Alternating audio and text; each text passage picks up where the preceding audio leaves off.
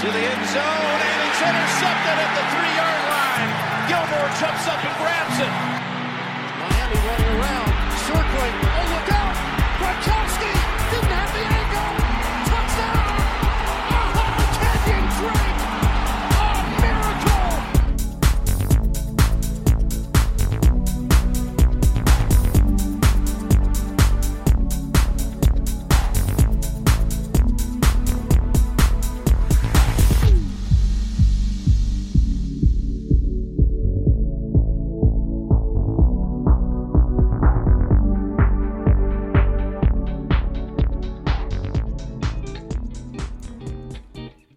Puntata 33, combine in archivio, franchise tag deadline in archivio e quindi ci avviciniamo sempre di più, stiamo entrando sempre di più nel cuore del, dell'off season e proprio perché entriamo nel cuore dell'off season ritorna un po' il format base di Red Flag, quindi torniamo un po', ritorna la, la, la, la tanto attesa rassegna stampa che in stagione abbiamo dovuto abbandonare per ovvi motivi di tempo e di spazio, però l'off season ci consente di dedicarci alla rassegna stampa e quindi andiamo alla rassegna stampa dopo però perché la prima parte deve essere rigorosamente sul eh, combine, il combine di, di Indianapolis, il combine andato in scena lo scorso weekend del quale do- dovremo parlare perché è un combine che ha fatto discutere, ha mantenuto le aspettative, quelli che dovevano essere i prospetti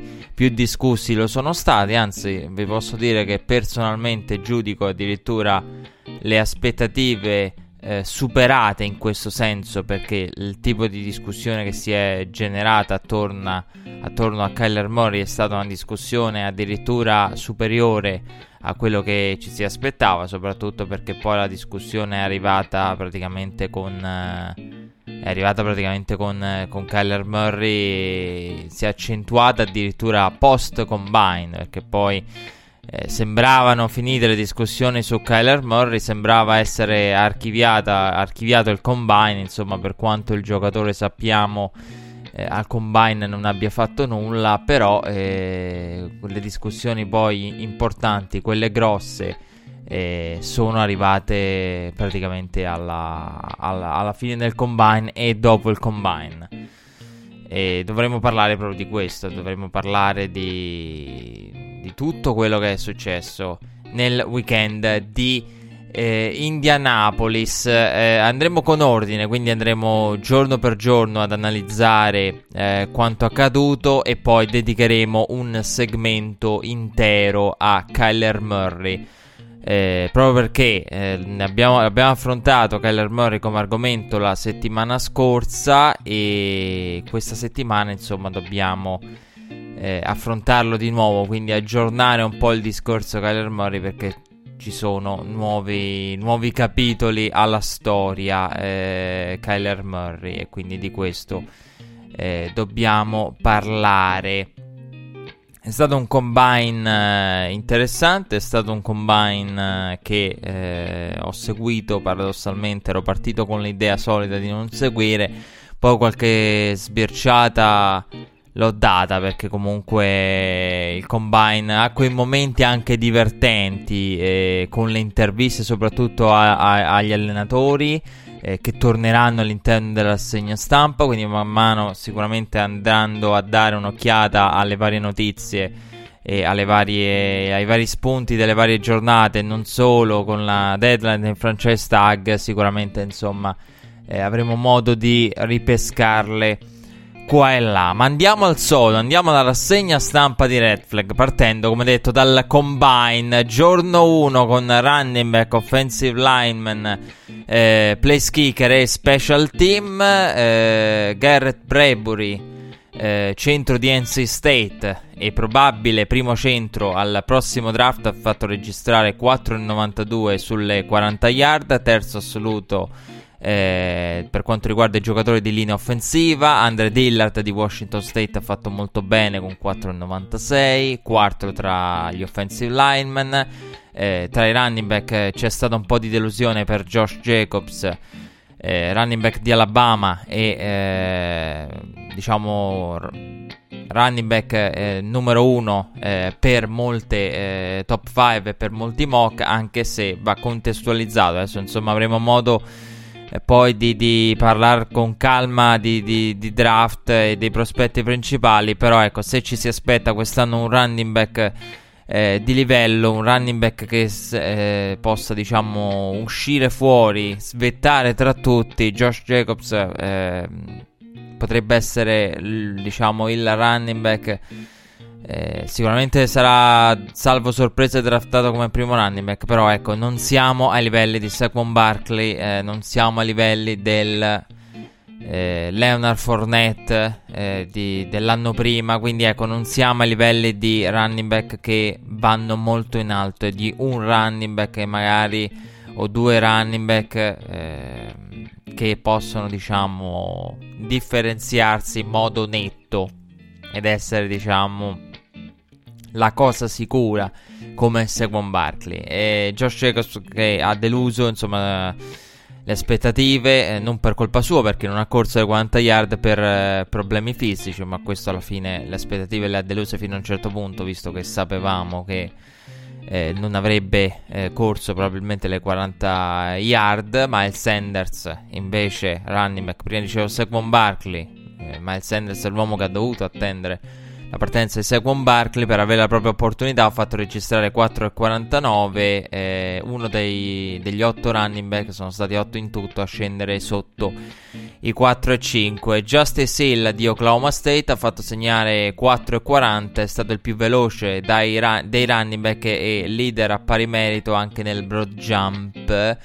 eh, un altro che ha fatto bene eh, è Devin Singletary, eh, per molti il secondo running back dopo Jacobs, eh, anche se eh, quest'anno insomma la classe running back è una classe particolare perché è molto livellata ed è molto livellata diciamo per i round centrali, i round medi. Eh, del draft e quindi ecco andare anche a stabilire un ordine non sarà per niente facile e ehm, Singletary è un altro che potrebbe essere, diciamo, in cima alla lista dei running back. Eh, vedremo perché Jacobs è eh, probabile primo round, anzi, quasi sicuramente andrà al primo. E poi bisogna vedere quanti eh, ball carrier, quanti eh, altri running back andranno al primo dopo il eh, prospetto dei Crimson Tide. Eh, uno di questi potrebbe essere Singletary, anche se ci sono tanti altri running back che hanno preso quote con eh, Miles Sanders, un altro che potrebbe essere molto interessante da draftare, soprattutto se non, il suo, sua posizione all'interno del draft non dovesse salire eh, più di tanto. Eh, Eric McCoy, eh, 4,89. Eh, Trio Lineman è stato il più veloce, prospetto di Texas AM. Elijah Holyfield ha fatto registrare 4,78. Eh, Holyfield che è figlio dell'ex campione dei pesi massimi. Ehm, proveniente da Georgia, erede della lunga tradizione che ha visto Chubb, Michelle, prima ancora di loro, eh, Todd Gurley. Eh, però, nonostante il 4,78, il suo tempo eh, non è stato un buon tempo eh, per gli standard di Georgia perché è, il, è, eh, stato il più lento tra i running back di Georgia dal 2003. Ovviamente la tradizione è molto forte di questo ragazzo che insomma eh, si dice chi è arrivato è andato al campus di Georgia e un po' un detto per far capire il tipo di ragazzo, il modo in cui corre, il modo in cui si allena, la, la grinta, la determinazione è il classico che arrivi eh, questo raccontano eh, molti analisti arrivi a, a, che sono arrivati lì eh, il commento chiesto allo staff di Georgia su Holyfield è stato c'è un figlio di. Tra noi, vabbè, sapete che c'è un figlio di. Eh, di un ex campione del mondo dei pesi massimi. Basta guardare e dopo 30 secondi riuscite a capire chi è il figlio. Eh, pur non sapendo niente sul giocatore, se uno vi dicesse c'è un figlio.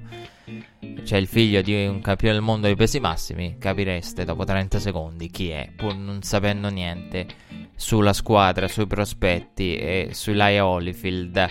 Il giorno 2 è stato il giorno dei quarterback, dei wide receiver e dei tight end, vale a dire sabato, il giorno 2 con Dwayne Haskins che ha corso le 40 yard con un tempo di 5.04, anche se stando ai report ha avuto problemi di crampe prima eh, dell'esecu- dell'esecuzione del, delle, proprie, del proprio, delle proprie 40 yard, cercherà sicuramente di migliorare al Pro Day, sempre che conti qualcosa.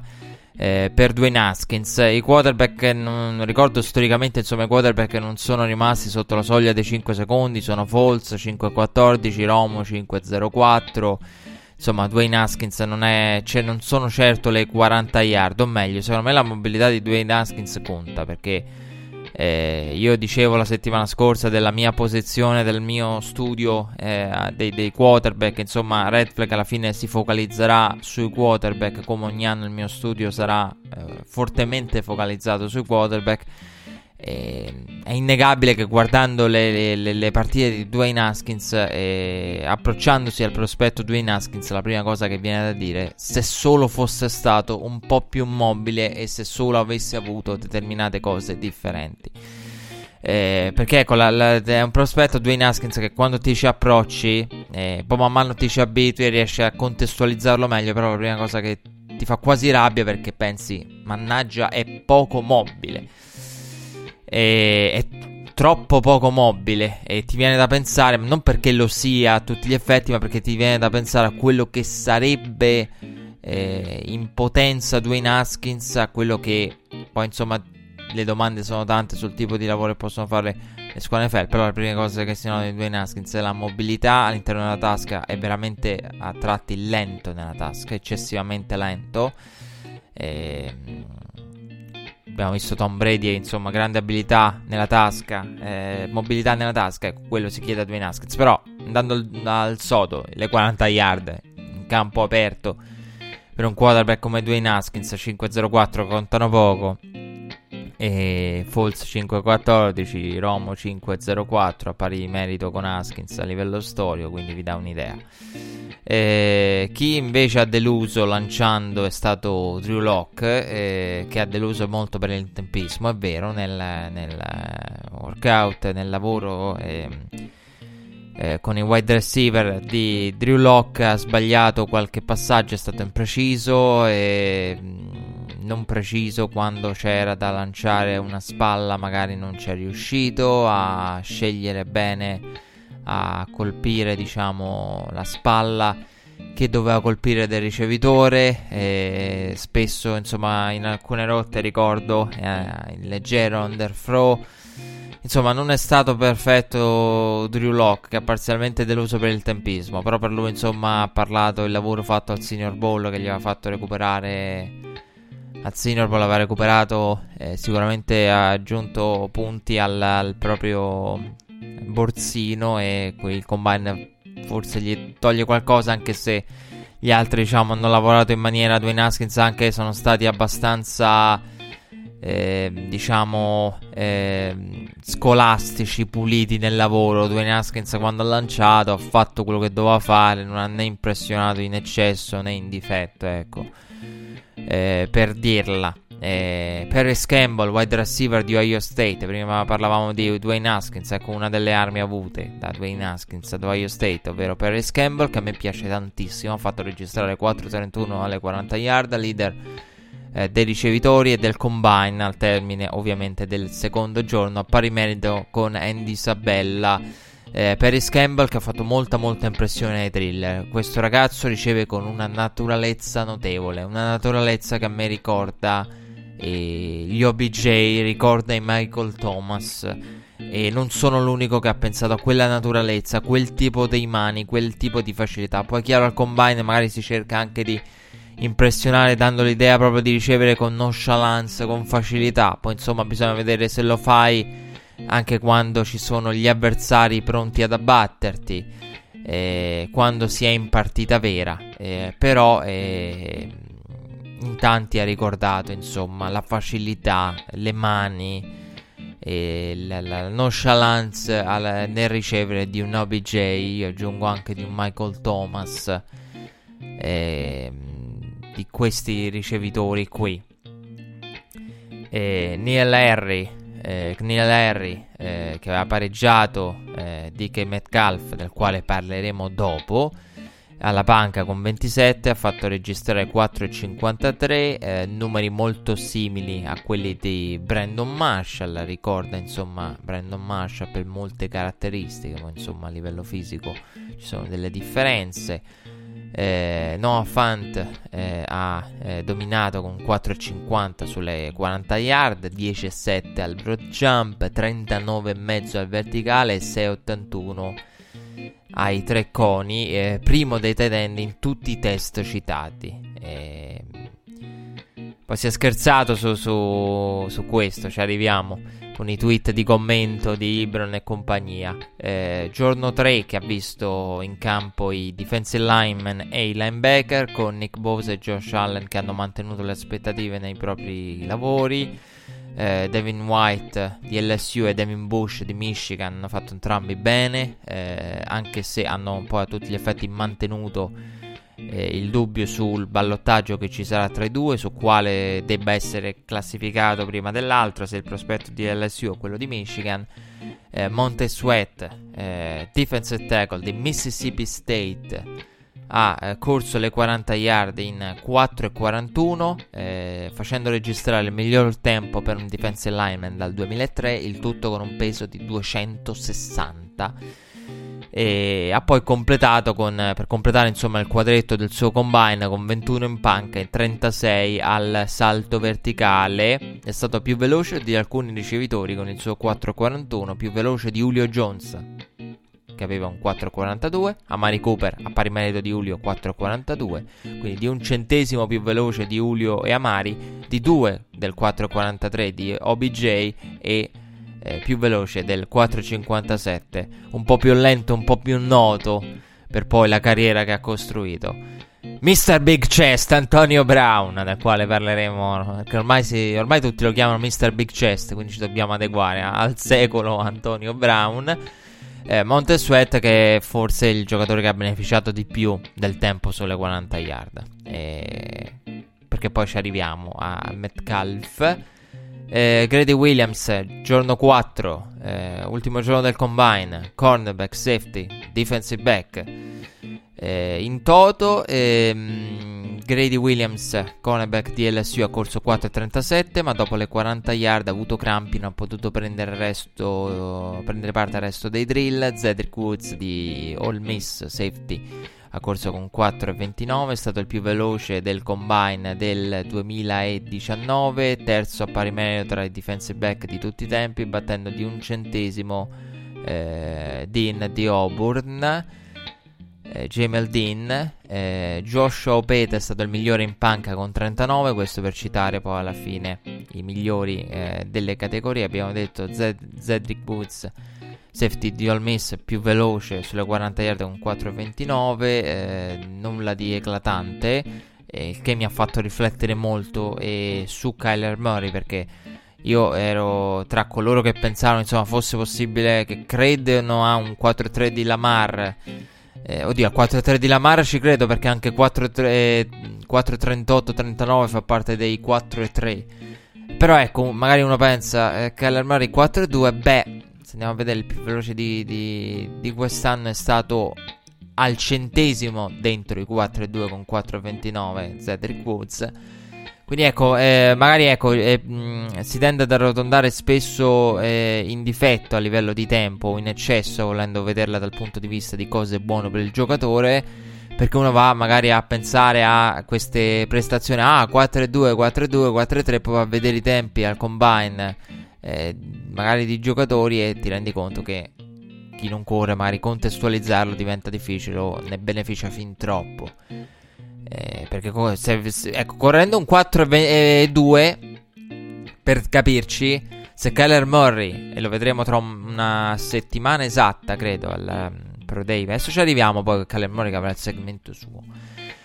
Però, e lo vedremo al Pro Day e dei Sunets. Ecco, se avesse corso un 4-2 sarebbe stato il più veloce del combine, visto che il tempo migliore è 4-29. Kyler Murray.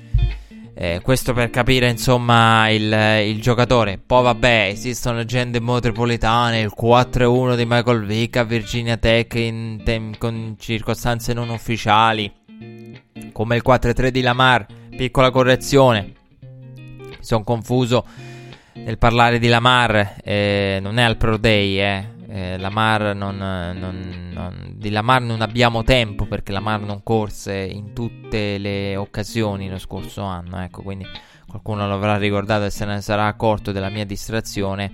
Eh, di Lamar si parla di un 4-3 fatto registrare. Così, insomma, diciamo, in allenamento si narra che a Louisville l'abbiano cronometrato con uno stopwatch, quindi con un cronometro manuale a 4 e 3.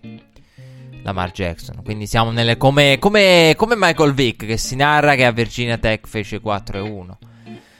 E poi insomma con cronometri manuali in circostanze non ufficiali e quindi ecco circolano queste eh, leggende. Dicevo, eh, 4.29 tempo migliore sulle 40 yard di Cedric Woods. Eh, Joshua Opeta è stato il migliore in panca con 39, seguito da Dexter Lawrence dei Clemson con 36. Eh, Juan Thornhill è stato il migliore al salto verticale con 44 seguito da Miles Boykins con eh, 43 e mezzo. Eric Ibran ha scritto su Twitter che per come corrono questi giovani eh, calcolando la struttura fisica eh, i difensori eh, deve buttare via gli Oney Buns eh, poi ha messo la foto su Instagram in cui effettivamente li buttava nel cestino c'è la foto nel cestino. Eh, parliamo però anche di un tempo al combine che è importante per quello che contribuisce a fare Rich Eisen che dopo essere stato sopra il 6 all'ultimo te- terzo tentativo eh, ha fatto registrare un 6 piatto sulle 40 yard per il, l'iniziativa per il St. Jude's Children Research Hospital. Tanti giocatori hanno donato. Bill Belichick è andato a portare l'assegno. Qualcuno è stato filmato dalle telecamere e non voleva.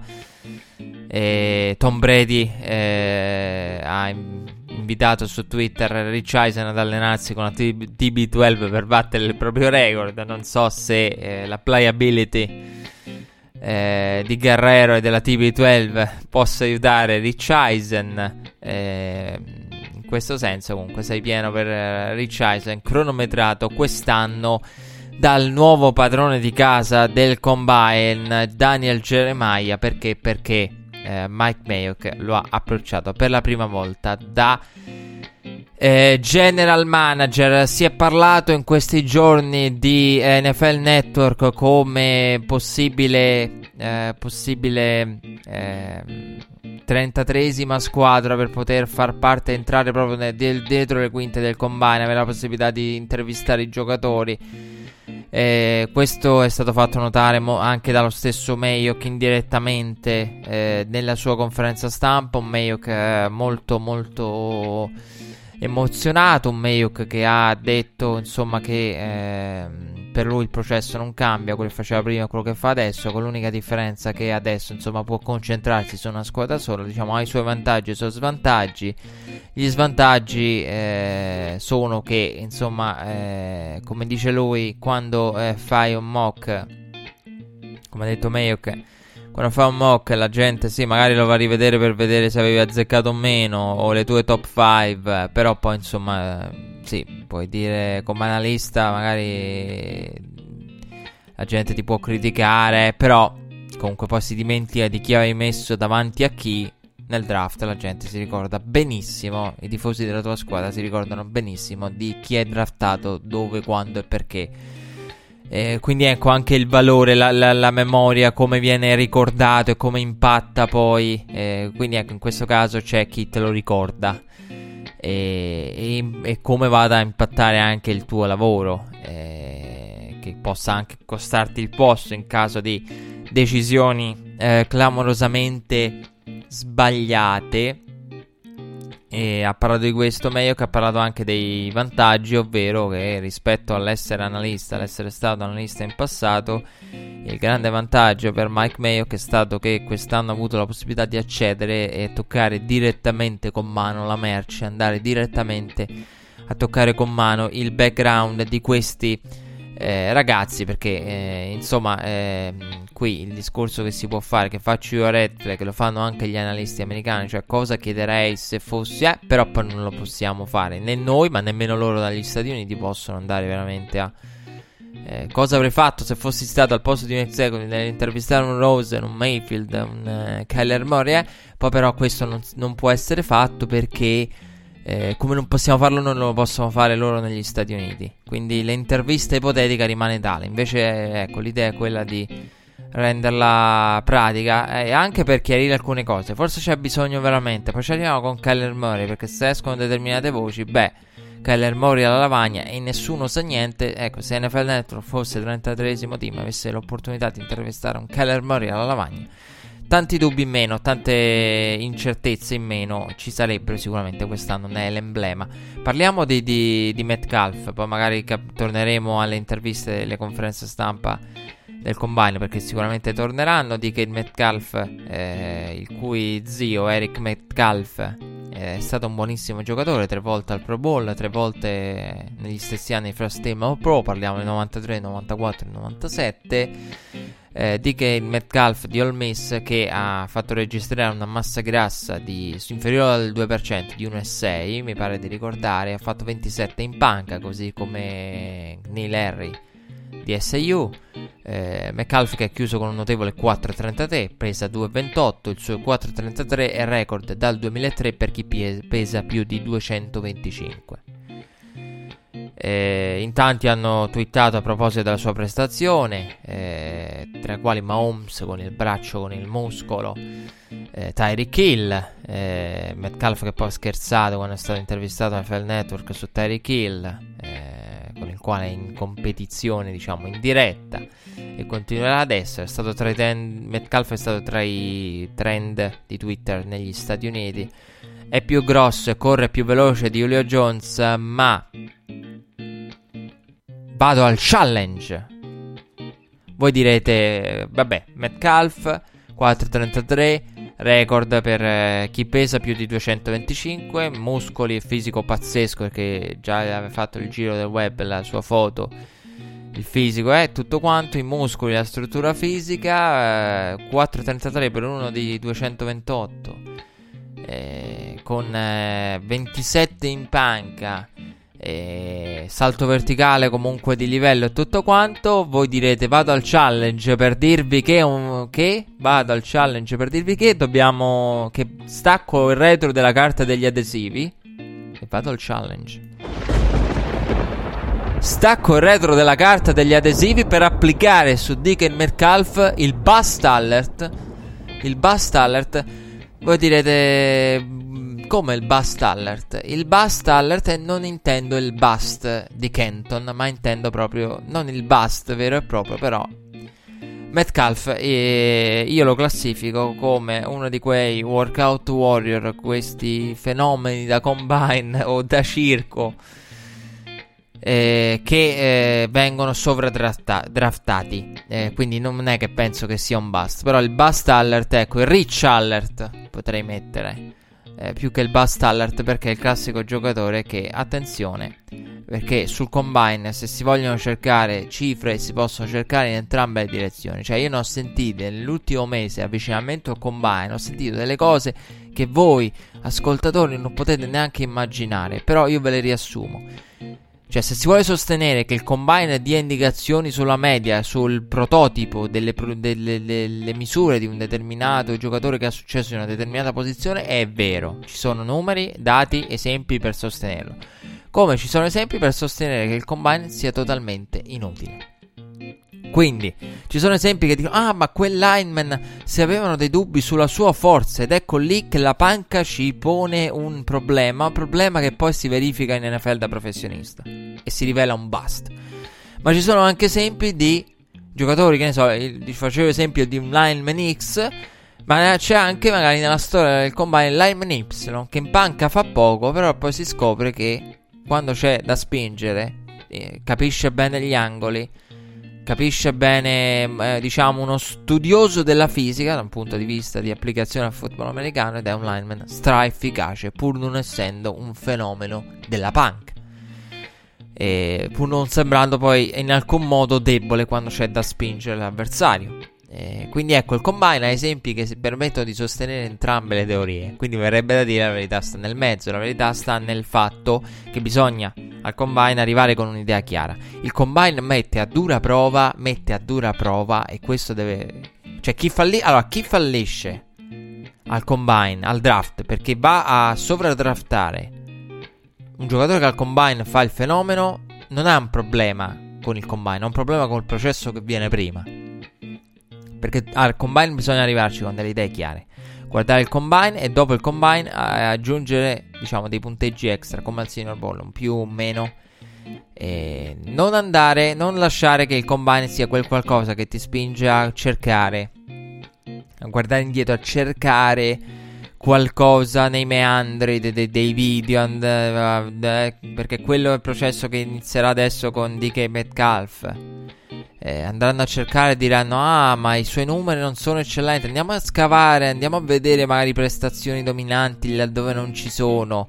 Eh, capacità di correre le rotte migliore di quella che è. Ma ci arriviamo e, e, quindi ecco il processo voi direte ma è il dopo che, fa, che inizia che avvia un processo del genere no è il prima è prima che non si ha un'idea forte e quindi si, si segue poi il vento del combine praticamente sposta il vento del combine ti porta alla deriva. Quindi non hai un indirizzo, una navigazione, non, non hai una rotta, vai alla deriva. Il vento del combine, se sei già senza una meta, ti porta ancora più alla deriva. Ti porta a cercare cose che non esistono. Quindi per il momento il Rich Alert o eh, Bust Alert no perché non credo che sia un bust Però se, eh, diciamo che la, immaginate una bilancia in questo momento la mia eh, mia, il mio indicatore è al centro per quanto riguarda Metcalf, però pende più verso il bust che verso il fenomeno, se devo essere onesto. Perché? E vado al secondo challenge su, sul eh, nipote di Eric. No, questo è il vecchio challenge. L'altro challenge, grazie. Siamo un attimo confusi.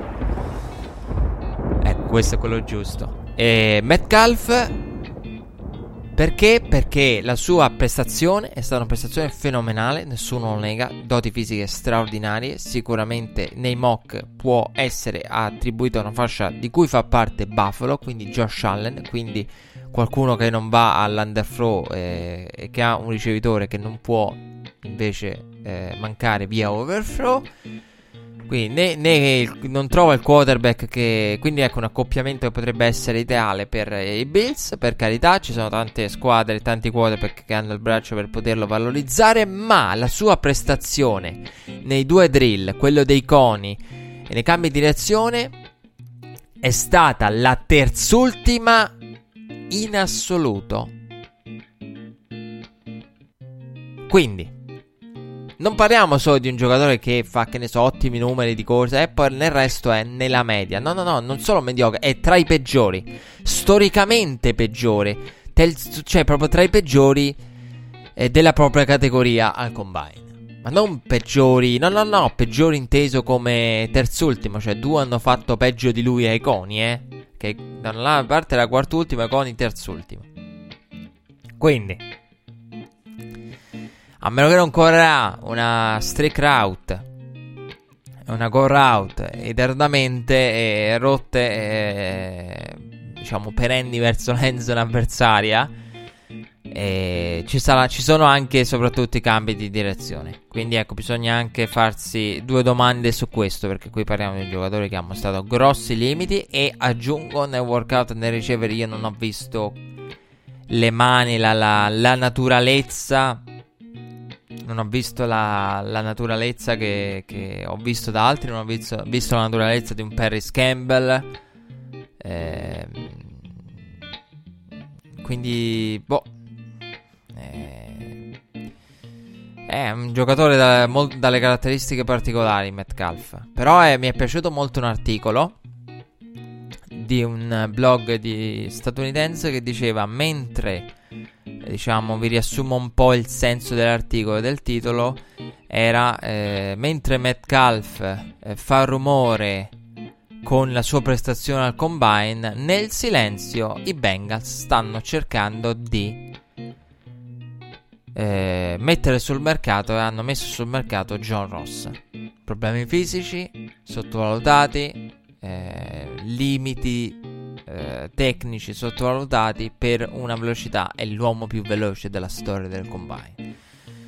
L'uomo più veloce del West che nel silenzio è eh, scambiato e potrebbe essere scambiato ed è in uscita dai Bills ed è sul mercato. Ed è una cosa che ci si, diment- ci si è dimenticato molto in questi mesi, questi giorni del combine di fronte alle prestazioni di Metcalf. Quindi nel silenzio, nel clamore di Metcalf, al clamore di Metcalf corrisponde dall'altra parte il silenzio di un John Ross sovradraftato, io lo dissi due anni fa. E però voglio essere ulteriormente cattivo nei confronti di non di John Ross, poverino, però e, ecco, io sicuramente c'è tanto i Cincinnati che non riesce a sfruttare. Che poi il discorso è pure quello. Eh, non è solo una questione di. Cioè, questa è la cosa assurda. Che magari va a prendere uno di questi fenomeni da, da combine. Con grande. Ma poi sei in grado di sfruttarli?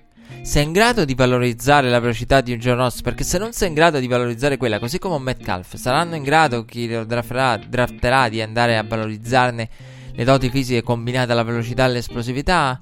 Perché se no, se non sei in grado di valorizzarlo e lo porti a fare un gioco eh, di rotte, eh, con cambi di direzione, eh, non, è, non, riesci a, a, estrapolare da lui il meglio, a estrarre il meglio da lui. Quindi ecco, c'è anche il fatto del draft on John Ross, ma sono in grado di valorizzare, diciamo, la cosa che fa meglio, visto che fa determinate cose bene e le altre magari un po' meno? No e non sono in grado di, di, di valorizzare un, un John Ross. Pausa musicale e poi parliamo del franchise tag con tante altre finestre focus sul combine, double break.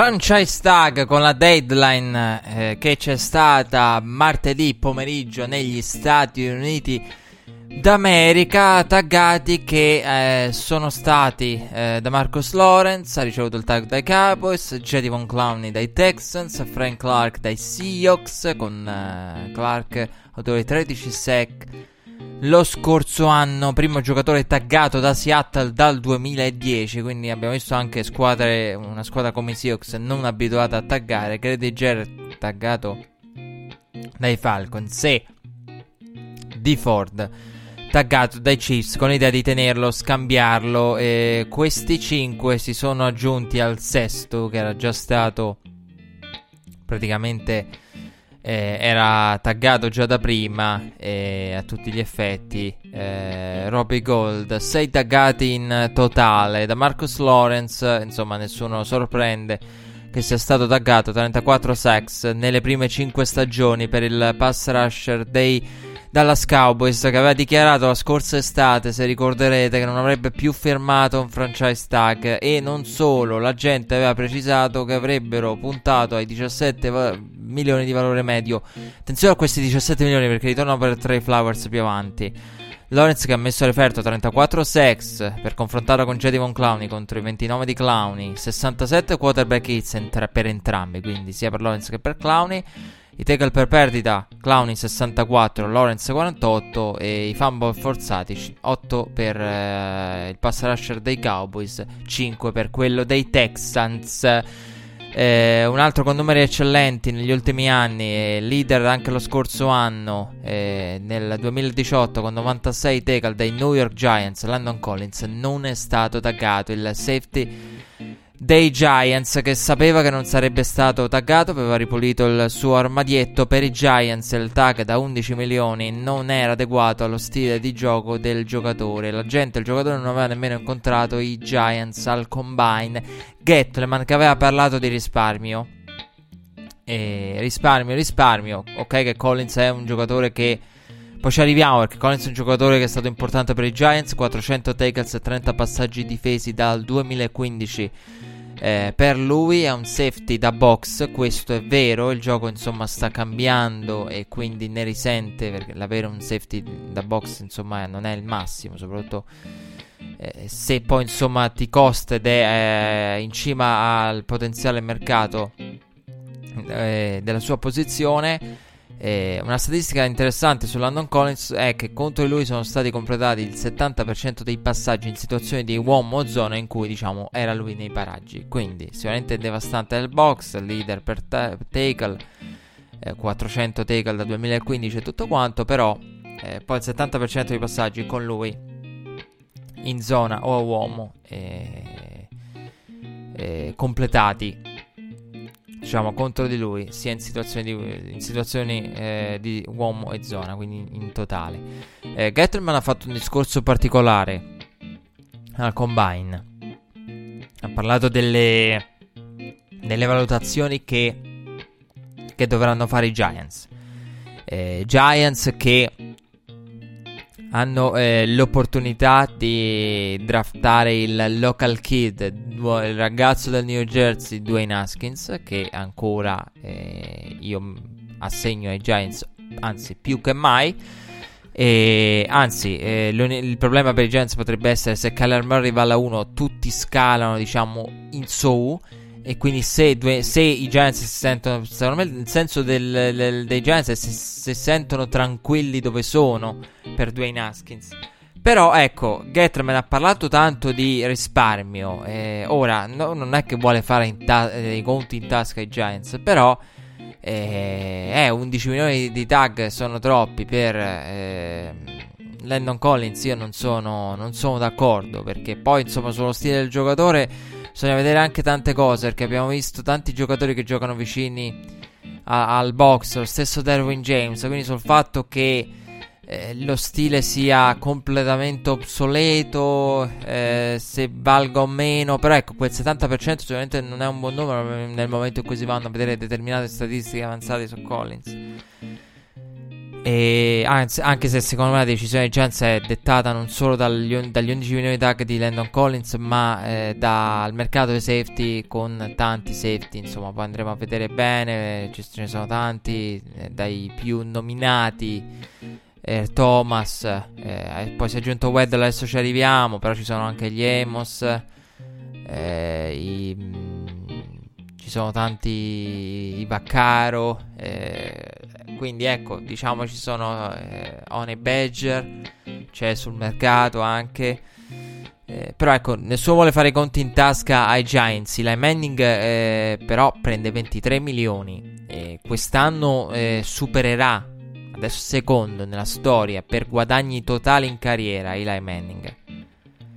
E supererà il fratello Peyton andando a diventare quest'anno il giocatore più pagato della storia del football a livello di guadagni totali, di incassi totali in carriera.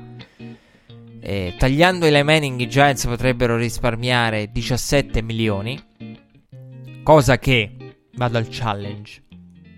Fermi tutti perché i Giants non lo faranno a questo punto, insomma non lo devono fare perché è giusto che insomma a questo punto io non so se abbia senso andare a tagliare la Manning. Eh, Getman che ha parlato al combine di modello dei Chiefs, quindi a maggior ragione ha valore la tesi di Dwayne Haskins modello dei Chiefs e quindi draftare un quarterback per tenerlo diciamo un anno o quasi un anno completo magari eh, dietro il Manning però ecco il modello dei Chiefs era de- da- dettato da un uh, contratto di Alex Smith più eh, accessibile rispetto ai 23 di Eli Manning e soprattutto era dettato dal fatto che eh, secondo me la differenza eh, diciamo non il modello Chiefs è il migliore, però il modello Chiefs nasce dalla non esigenza di draftare un quarterback. Questa è la grossa differenza, che i Chiefs nessuno se l'aspettava, sono a ciel sereno. Cioè il modello Chiefs lo vedo più per quella squadra che magari ha un quarterback veterano con cui si sentirebbe tranquilla ad andare avanti e può permettersi magari anche la valutazione e la lucidità. Perché poi eh, la, la ricerca del quarterback perfetto non termina mai il, il quarterback, il franchise quarterback l'augura chi non ce l'ha, come diceva Dimitrov. E insomma, e, e che raccontava i tempi dei vari processi ha vissuto da executive quando non è un franchise quarterback sei anche poco lucido. Eh, quindi il modello Chiefs secondo me nasce dalla totale lucidità del noi possiamo anche non draftarlo, mentre comunque i Giants sono in una situazione in cui lo devono draftare il, il, l'erede di Eli Manning. E prima parlavo di quarterback, poi insomma arriverà al draft ne parleremo perché secondo me i Lalletta, i Webb, i Dobbs, i Rudolph, citando anche Pittsburgh, ci dicono tante cose. Kyle Allen, Tanner Lee, posso continuare all'infinito. E senza fermarmi, Chet Kelly, eh, ve li nomino tutti. Però eccoci, dovremmo anche riflettere che ci sono squadre che hanno draftato eh, quarterback per rimpiazzare Tizio Caio in prospettiva, però poi alla fine dobbiamo anche contestualizzare. Quest'anno deve essere contestualizzato questo, perché uh, possiamo parlare dei Jones, dei Locke, stiamo partendo dal basso. Eh, dei Jones, dei Locke, possiamo parlare degli, ovviamente degli Haskins e dei Murray, andando a distanziare i due perché per me la, la, il distacco c'è ed è forte. E, però ecco, poi c'è tutto un altro mondo di quarterback. Però quel mondo di quarterback eh, che il draft secondo me ci porta a valutare in maniera diversa. Perché sono quei quarterback per cui si sviluppa tanto entusiasmo. Potrebbe essere sviluppabile, potrebbe essere l'erede di diventare l'erede di qua, l'erede di là. Poi però in realtà sono, sono semplicemente swing giganteschi. Eh, Webb, Lalletta lo sono stati, Dobbs e Rudolph probabilmente lo sono anche per per Pittsburgh. Eh, che se eh, Kyle Rudolph è il migliore probabilmente di tutti i quattro citati, l'alletta compreso. Però sono swing giganteschi che vanno direttamente all'ombrano. Cioè della serie proviamo con Webb, proviamo con l'alletta, proviamo il colpaccio. Se no, poi dobbiamo arrivare. Io non sono molto d'accordo. Nel senso, secondo me, quando fai queste scelte, poi Giants avrebbero fatto comodo per le difficoltà eh, difensive e in generale avere dietro tre eh, scelte di, di, di, di, round intermedi. Eh, ora non ricordo, sicuramente c'è un terzo giro di mezzo. Pare forse, forse per web, forse la lettera dopo. Eh, però comunque avrebbero fatto comodo due round intermedi invece di Lalletta e Web, soprattutto se poi ti ritrovi con Dwayne Haskins. Eh, però ecco, c'è l'idea di replicare che poi insomma modello, modello Kansas City era anche modello Giants con Kurt Warner e Eli Manning. che allora era, ai tempi era il giovane. E quindi ecco, diciamo, eh, il discorso di Gettleman un discorso particolare perché parla di, di, di modello Chiefs, sì, condivisibile o meno il paragone secondo me ci può stare fino a un certo punto perché Chiefs era una situazione molto particolare per cui potevano anche tenersi Alex Smith volendo e quindi anche la lucidità, il processo con il quale arrivi al draft di un quarterback. E, però il discorso di Gettleman, Gettleman è stato sincero perché adesso ho citato la parte su Gode, però Gettleman ha detto anche dobbiamo fare delle scelte eh, per capire cosa e chi possiamo eh, permetterci e diciamo che in questo senso eh, aveva praticamente anticipato, parlando al combine, il non tag di, di Collins, eh, che poi secondo me 11 milioni ci stanno, però a, dico attenzione a criticare i Giants in senso assoluto perché c'è il mercato dei safety, quindi e, tra l'altro i safety che potrebbero essere, probabilmente lo sono, il, il ruolo con il maggior numero di opzioni e di mercato a questo punto, quindi attenzione perché vediamo anche come ne usciranno i Giants. Poi, se eh, per cosa opteranno. Eh, eventualmente via draft, via per rimpiazzare Collins e, e, via free agency. Quindi eh, vediamo anche perché il mercato è ricco nella free agency, eh, c'è sempre il draft. Quindi vediamo, vediamo un po' cosa hanno in mente i Giants visto che la decisione per Collins era praticamente programmata e l'avevano già progettata. Poi, insomma, se è coerente con la gestione del, del cap da parte dei Giants, no, probabilmente non lo è. E, comunque, eh, Collins non è stato eh, taggato. Giants, che come ho detto, tagliando il Manning potrebbero risparmiare 17 milioni, cosa che non faranno, che a questo punto non ha più senso fare veramente. Eh, però di Collins ci si poteva aspettare perché le voci c'erano, dei tre non taggati. Chi invece complet- mi ha spiazzato totalmente è Mosley. CJ Mosley, dal quale ero convinto che eh, proprio Baltimore avrebbe, se lo sarebbe garantito proprio via tag, via tutto. Proprio una delle mosse imprescindibili, l'avevo detto due puntate fa dell'off season dei Ravens era CJ Mosley. E invece no, non è stato taggato CJ Mosley, il suo tag sarebbe stato di 15 milioni. È chiaro che mentre Collins praticamente gli hanno detto eh, costi troppo, eh, voltiamo pagina, non parliamo nemmeno con il tuo gente, CJ Mosley è uno che eh, non viene taggato perché il tag è valutato troppo, insomma, poi 15 milioni per CJ Mosley anche qui eh, prezzo alto, ma eh, in realtà il prezzo non è, non è, per niente alto se si va a valutare l'importanza del giocatore per i Baltimore Ravens. Mossa insolita, visto che parliamo di un giocatore proveniente dall'Alabama. Alabama è sempre stata curata da Ozzy, anche se Ozzy non è più il general manager dei Ravens. E quindi mi ha sorpreso totalmente perché pensavo lo bloccassero a tutti i costi, un po' come Lawrence per i Cowboys. Eh, anche se il tag, eh, il franchise tag di, di, Lawrence per i Cowboys crea più problemi che altro, secondo me, alla lunga a Dallas. Eh, e quindi, ecco, però con CJ Mosley provando sicuramente a trattare i Ravens e ci sono tante squadre che sarebbero pronte a, ad accoglierlo, ma proprio tante, tante, anche dirette ai rivali. Eh, quindi ecco, diciamo, Baltimore per me rischia qualcosina eh, per guadagnare un po' a livello di, eh, di, di, valore di firma eventuale del contratto a lungo termine. Eh, però è uno di quelli che sicuramente tra i, free agent, tra i free agent andranno a trattare anche soprattutto con la squadra di appartenenza precedente.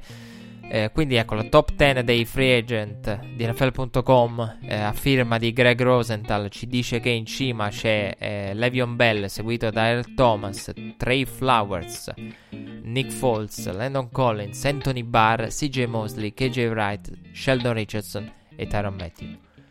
Eh, Anthony Barr eh, e Sheldon Richardson che escono dai eh, saranno free agent e escono dai eh, Vikings, Anthony Barr, che è un giocatore al quale eh, tiene molto eh, Zimmer, coach Zimmer, per il, per il quale i eh, Vikings hanno esercitato l'opzione per evitare che eh, Zimmer andasse a eh, praticamente anno di scadenza il contract year, cosa che invece non accade visto che giocherà con l'anno in scadenza del contratto.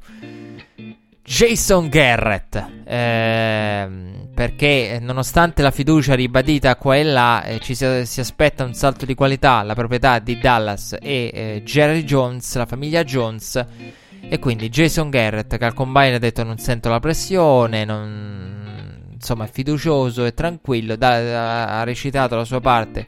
Però fatto sta che ecco l'esempio pratico che ci fa capire, visto che non, non sapevo dove collocarlo, Jason Garrett all'interno della segna stampa, l'ho collocato casualmente qui ed l'ho collocato anche bene, perché ci fa capire come un Zimmer, poi insomma secondo me c'è anche un divario tra i due come coach e come anche potenziale eh, dove possono arrivare. Eh, nel senso che se uno mi dicesse riesci a vedere una squadra che alza il Lombardi Trophy con Zimmer in panchina, sì. Riesci a immaginare una squadra che eh, alza il Lombardi Trophy con Jason Garrett, sì. Però eh, chi sono i giocatori, vi chiederei di Jason Garrett. E quindi ecco, magari di, di, di, una squadra costruita alla perfezione. E, però ecco, c'è sempre il solito discorso con Sean Payton, l'avevo detto, che gira, rigira, Jason Garrett ha solo una stagione clamorosamente deludente. E, quella dell'infortunio di Tony Romo, poi insomma è stato nella mediocrità. Però ecco, si aspetta un salto di qualità a Dallas. È chiaro che il salto di qualità, se lo dicevano negli anni degli 8-8 della Dallas mediocre, era un conto detto in un anno in cui sono arrivati ai playoff, hanno vinto il primo turno, significa championship eh, della conference, significa Super Bowl. E che non è assolutamente una cosa scontata perché Dallas ha visto sospesi Irving e ha visto sospeso a eh, tempo indetermin- indefinito, così come Irving, soprattutto prima di lui, Randy Gregory. Ecco perché poi il tag di Lawrence era praticamente automatico per certi versi. E la cosa divertente, dicevo, la casualità ai tempi, la casualità di Colin Kaepernick, no? Che il giorno prima eh, ho sentito parlare di Irving, chi merita l'opportunità tra lui e eh, Randy Gregory. Ehm, e poi il giorno dopo è uscito Randy Gregory sospeso. Quindi ecco, Randy Gregory che ricasca eh, due noti eh, con determinati problemi. Eh, in una Dallas che ha scritto la storia del football con giocatori di, con determinati problemi, perché l'abuso di sostanze è stata una costante di Dallas Cowboy. Michael Irving era un altro che, però ai tempi le regole, le policy erano diverse, i tempi erano diversi, l'approccio anche del mondo era diverso eh, nei confronti della droga e delle sostanze. E ehm, però ecco, un, qualcosa che si ripete in casa Dallas e che porta via eh, giocatori importanti a Dallas, to- porta via pedine. Eh, non è facile avere il, l'interruttore che, che, si accende o si spegne. Eh, perché io ogni volta, ogni volta che sento parlare di qualcuno sospeso mi viene da pensare a Von Miller. Mi viene da pensare a Von Miller perché Von Miller lo ricordiamo in tutti i modi con iniziative, iniziative benefiche, il giocatore in campo, l'MVP, il giocatore dominante, l'uomo simbolo dei Broncos campioni NFL, con prestazioni difensive, una stretch difensiva pazzesca. Ma Von Miller ha avuto determinati problemi. Von Miller ha rischiato seriamente di buttare. È stato un punto in cui ha detto: Se continuo così, butto la mia carriera. Cosa voglio diventare? Voglio diventare un protagonista e vincitore del Super Bowl uno dei migliori, eh, il migliore eh, nei giorni diciamo migliori della posizione nella Lega. Quindi eh, Von Miller è uno che tac, ha acceso l'interruttore. E, invece questo insomma non accade per, per tanti altri. Eh, però dicevo, Zimmer esercitano l'opzione. Jason Garrett no, con la possibilità dell'upgrade. Gli stanno mettendo un'asticella quasi alla false se l'asticella è quella, Jason Garrett è l'ultimo anno. Cioè, se gli chiedono, perché veramente to- diventa difficile. Diventa difficile, diventerà difficile gestire tutto questo perché Lorenz ha detto non voglio il tag, non voglio il tag, l'hanno taggato. Se mi taggano, io seguo il Vangelo, seguirò il Vangelo secondo Levion Bell, la guida di Levion Bell. E quindi, quindi potrebbero essere cavoli per i Cowboys. E Jason Garrett, ecco, se, se, gliela mettono in questi termini diventa tosta perché è Championship o Super Bowl. E ed è tosta. È tosta quando sei nell'anno di. Con- cioè, una cosa, una pratica insolita per i coach NFL. Questo è quello che volevo farvi capire. Una pratica insolita portare l'allenatore all'ultimo anno in scadenza. E abbiamo visto come un Zimmer è rinnovato alla fiducia. Mentre eh, non ha la fiducia in Jason Garrett che lo portano a tutti gli effetti praticamente in, in, scadenza, perlomeno per ora. Poi magari, ecco, prima della stagione potrebbe... È raro che arrivino a tutti gli effetti poi a giocare, però magari intanto gli fanno venire un po' la paura della serie. Potresti giocare, poi magari glielo estendono eh, questo insomma perché io, io, ero convinto che Jason Garrett se devo essere sincero poi avremo modo di parlarne meglio sicuramente in altre puntate in altri modi e contesti di Jason Garrett però io ero convinto che avesse guadagnato rinnovo tant'è che io dissi ai tempi purtroppo per Dallas e dico purtroppo per con una determinata visione di Jason Garrett giusto o sbagliata più che altro avevo una visione Scott Linear perché ricordiamo c'è, c'è Moore che adesso è nuovo nuovo eh, offensive coordinator che è scalato da quarterback coach, quindi nuovo quarterback coach, soprattutto nuovo offensive coordinator per i Cowboys. Eh, con eh, eh, l'addio di Scott Linehan quindi ecco ci sono tanti cambiamenti e anche il fatto che hai nuovi membri dello staff un giovane la prima esperienza Moore e quindi ecco, poi hai Jason Garrett. Però ecco, magari lo estenderanno. Però fatto sta che intanto gli, gli fanno paura con questa idea di giocare, di allenare nell'anno della, della scadenza. Eh, come siamo arrivati a tutto questo? Siamo arrivati da, da Sheldon Richardson ed Anthony Barr. Anthony Barr che è stata la prima scelta al draft praticamente da, da allenatore di, di Zimmer con i Vikings, quindi la, eh, molto legato, lo raccontò all'intervista NFL Network. Eric Weddle è stato rilasciato dai, dai, Ravens, aveva 7 milioni e mezzo di stipendio, eh, aveva detto mesi fa di valutare il ritiro, forse ve ne avevo anche parlato, forse no, comunque questa ipotesi è stata eh, scongiurata anche adesso, insomma da, da Weddell un taglio sorprendente per eh, i, quanto riguarda i Baltimore Ravens che stanno eh, muovendo pedine in difesa. E poi, insomma, come dicevo prima dei Giants, dovremo vedere il disegno finale, però fa effetto perché Baltimore è stata la migliore difesa, soprattutto nella seconda parte di stagione dominante, perché è vero che la Mara ha bisogno di armi, ma la Mara ha bisogno anche eh, di una difesa, soprattutto quando si vanno a toccare pedine importanti. Però anche qui Eric Weddell eh, rilasciato eh, lascia andare via un veterano però bisogna vedere perché il mercato dei safety lo stesso discorso facevo con i Giants bisogna vedere cosa vanno a sfornare queste squadre qui. Eh, New England invece non ha taggato né Trey Flowers né Trent Brown volendo c'era anche Goskowski. Eh, allora diciamo che eh, Trey Flowers per Trey Flowers verrà applicata la il, lo stesso modus operandi applicato ai tempi per Hightower, ovvero lasciamo andare sul mercato, vediamo quello che offrono gli altri e cerchiamo di convincere a rimanere da noi magari alla stessa cifra. Quindi testiamo il mercato invece di andare al, al tag. E, ehm, Trent Brown, insomma, sarebbe stata anche qui una cosa insolita eh, per come opera a livello di, di, di, uomini di linea New England. Goskowski sarebbe stata ancora più insolita perché io ho un'opinione particolare di Goskowski, nel senso che io... Goskowski è la linea per me.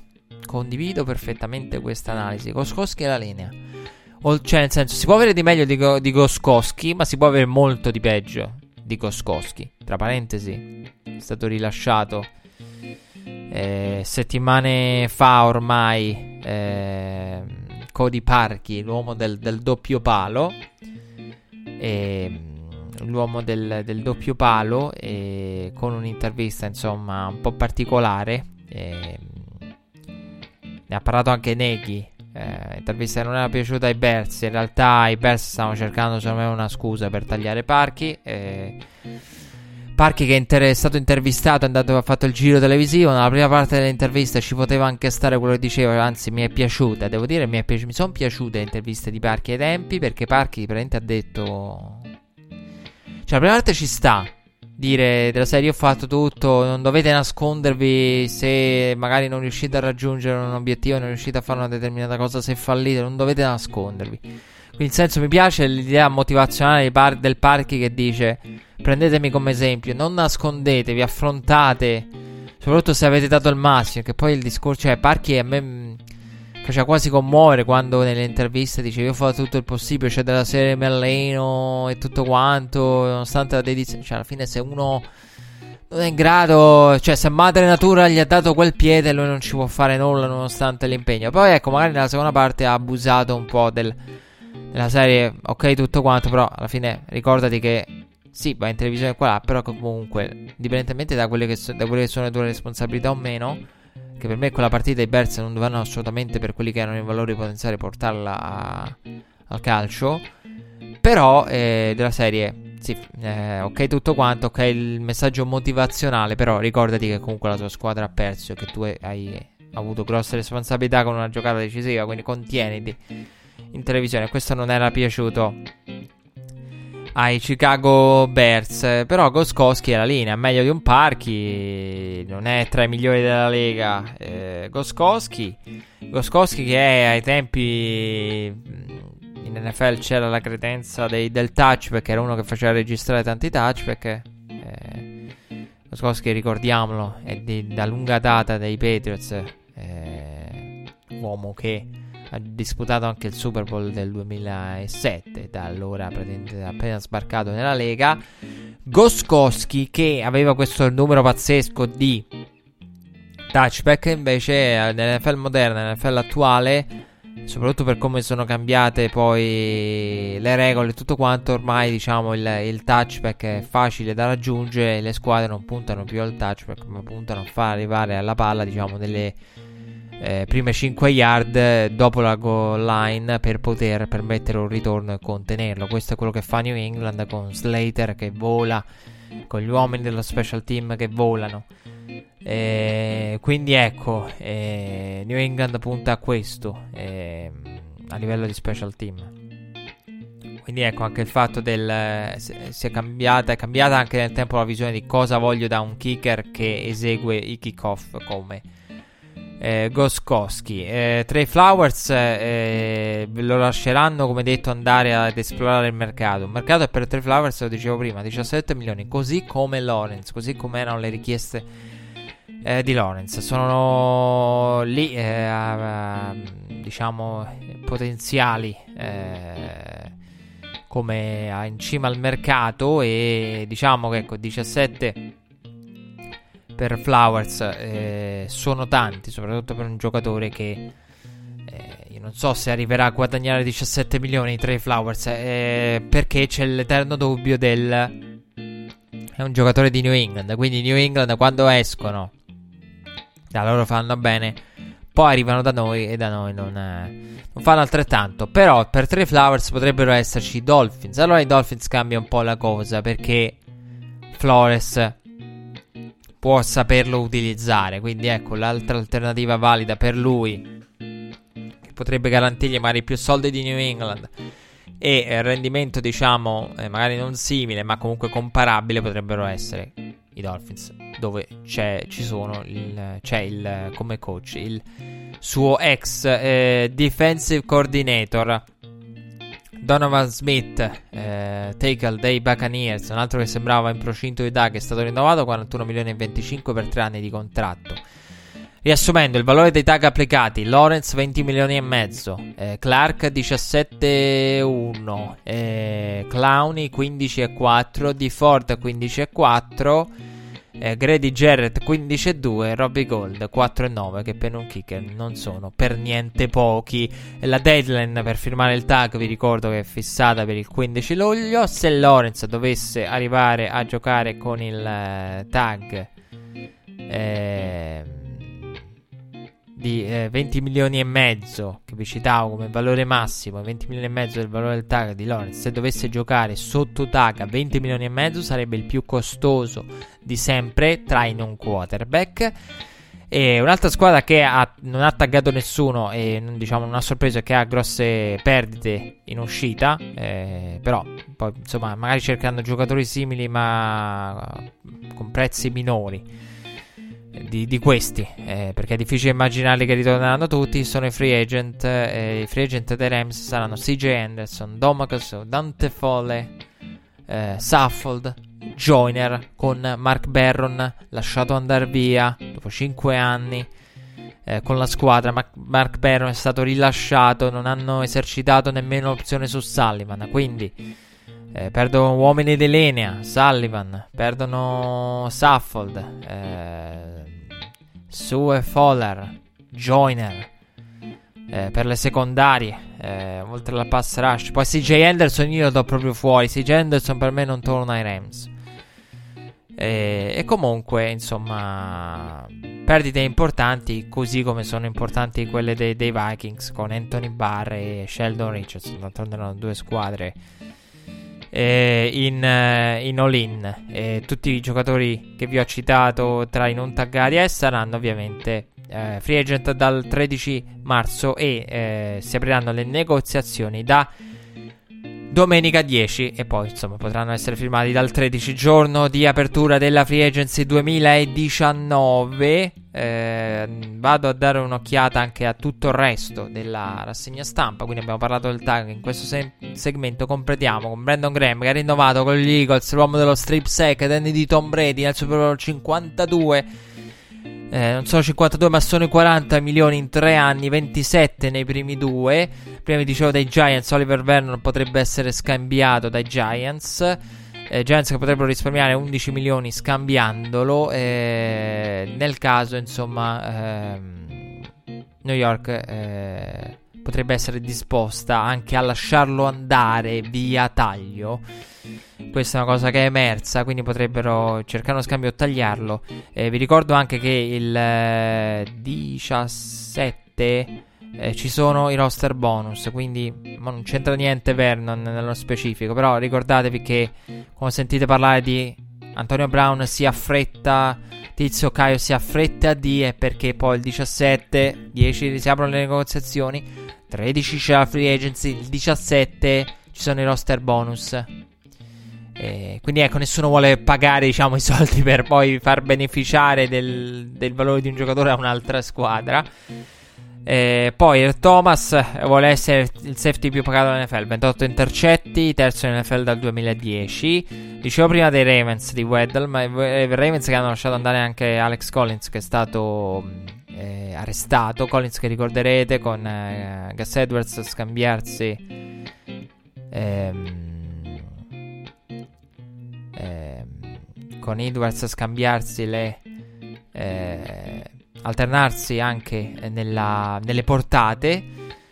E mi è venuto il dubbio che invece di Gas Edwards avessi citato Casbrelli cioè, sono dovuto andare a ritroso un attimo nella mia mente e quindi ecco, è stato rilasciato Alex Collins, un altro che è stato arrestato è Demerius Thomas, eh, che comunque insomma sarà sul mercato anche lui. Andre Branch è stato rilasciato ai Dolphins che risparmiano 7 milioni, Jason Kelsey è stato rinnovato dagli Eagles, centro più pagato dell'NFL a tutti gli effetti. Ha dovuto firmare il contratto in uno, in uno store UPS perché non aveva la, lo scanner a casa, non gli funzionava. E, e mi sono perso qualcosa, no, non mi sono perso niente. E per quanto riguarda le voci su Nick Foles, eh, Foles è sempre più vicino ai Jaguars. Eh, non possono essere esclusi dal discorso secondo le voci Giants e Broncos, anche se secondo me sono lì per confondere un po' le acque. Giants e Broncos. Perché soprattutto i Giants. Eh, non avrebbe senso avere Eli Manning da 23 milioni e False, a meno che non vuoi tagliare Manning per risparmiare i famosi 17 prima, non ha senso. E quindi ecco, eh,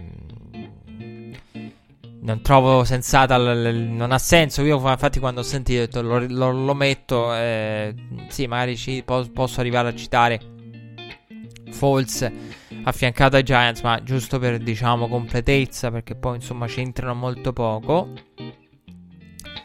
Forse che ha completato il 40,7% dei passaggi che hanno viaggiato in aria per più di 20 yard. Sensto in NFL per quanto riguarda questa statistica. Quindi sicuramente ha bisogno di una squadra che sappia sfruttare la sua capacità di lanciare e lanciare anche profondo. Dicevo prima dei Patriots, ecco, mi sono perso una cosa. Dwayne Allen è stato rilasciato. E parlavo prima di, di, di contratti di Terry Kill che commenta le prestazioni di, K, di DK Metcalf. E Tyreek Hill che secondo i report ha com- comunicato ieri Rapoport è al lavoro con i Kansas City Chiefs per un rinnovo che potrebbe portarlo ad essere il wide receiver eh, più pagato. Eh, a proposito di rinnovi, invece che ci sono stati Marcus Hunt, defensive tackle dei Colts ha rinnovato con Indianapolis 9 milioni due anni, con gli incentivi può arrivare fino a 10 eh, milioni. Hunt che è stato fatto un ottimo lavoro eh, per quanto riguarda la pass rush dei Colts eh, quest'anno, eh, Colts che eh, attendono il draft per poter magari andare anche a, perché no, aggiungere un pass rusher di peso. Colts che hanno rilasciato con il proprio GM. Chris Ballard, la più bella intervista del combine è stata quella Ballard. A parte che a un certo punto Charles Davis eh, dalla cabina di commento commentava, gli ha fatto a Chris Ballard che gomma mastichi perché combine anche quei siparietti del genere. E tra una cosa e l'altra, tra un drill e l'altro, un'esecuzione delle 40 yard e l'altra, e Ballard è stato ha rilasciato un'intervista stupenda. Io, io non, ho mai, non vi ho mai parlato, se ci avete fatto caso, eh, non vi ho mai parlato eh, recentemente di. Ehm, quando vi ho parlato di Levion Bell, vi ho detto quali squadre possono. Eh, non vi ho mai citato i Colts. E nonostante magari se eh, cercate eh, in giro qua e là eh, le varie testate, i vari blog americani, tutto quanto, vi danno i Colts. Vi davano i Colts. Perché? Perché io non mi sono sempre rifiutato di pensare che i Colts potessero andare a spendere in maniera compulsiva per eh, Levion Bell.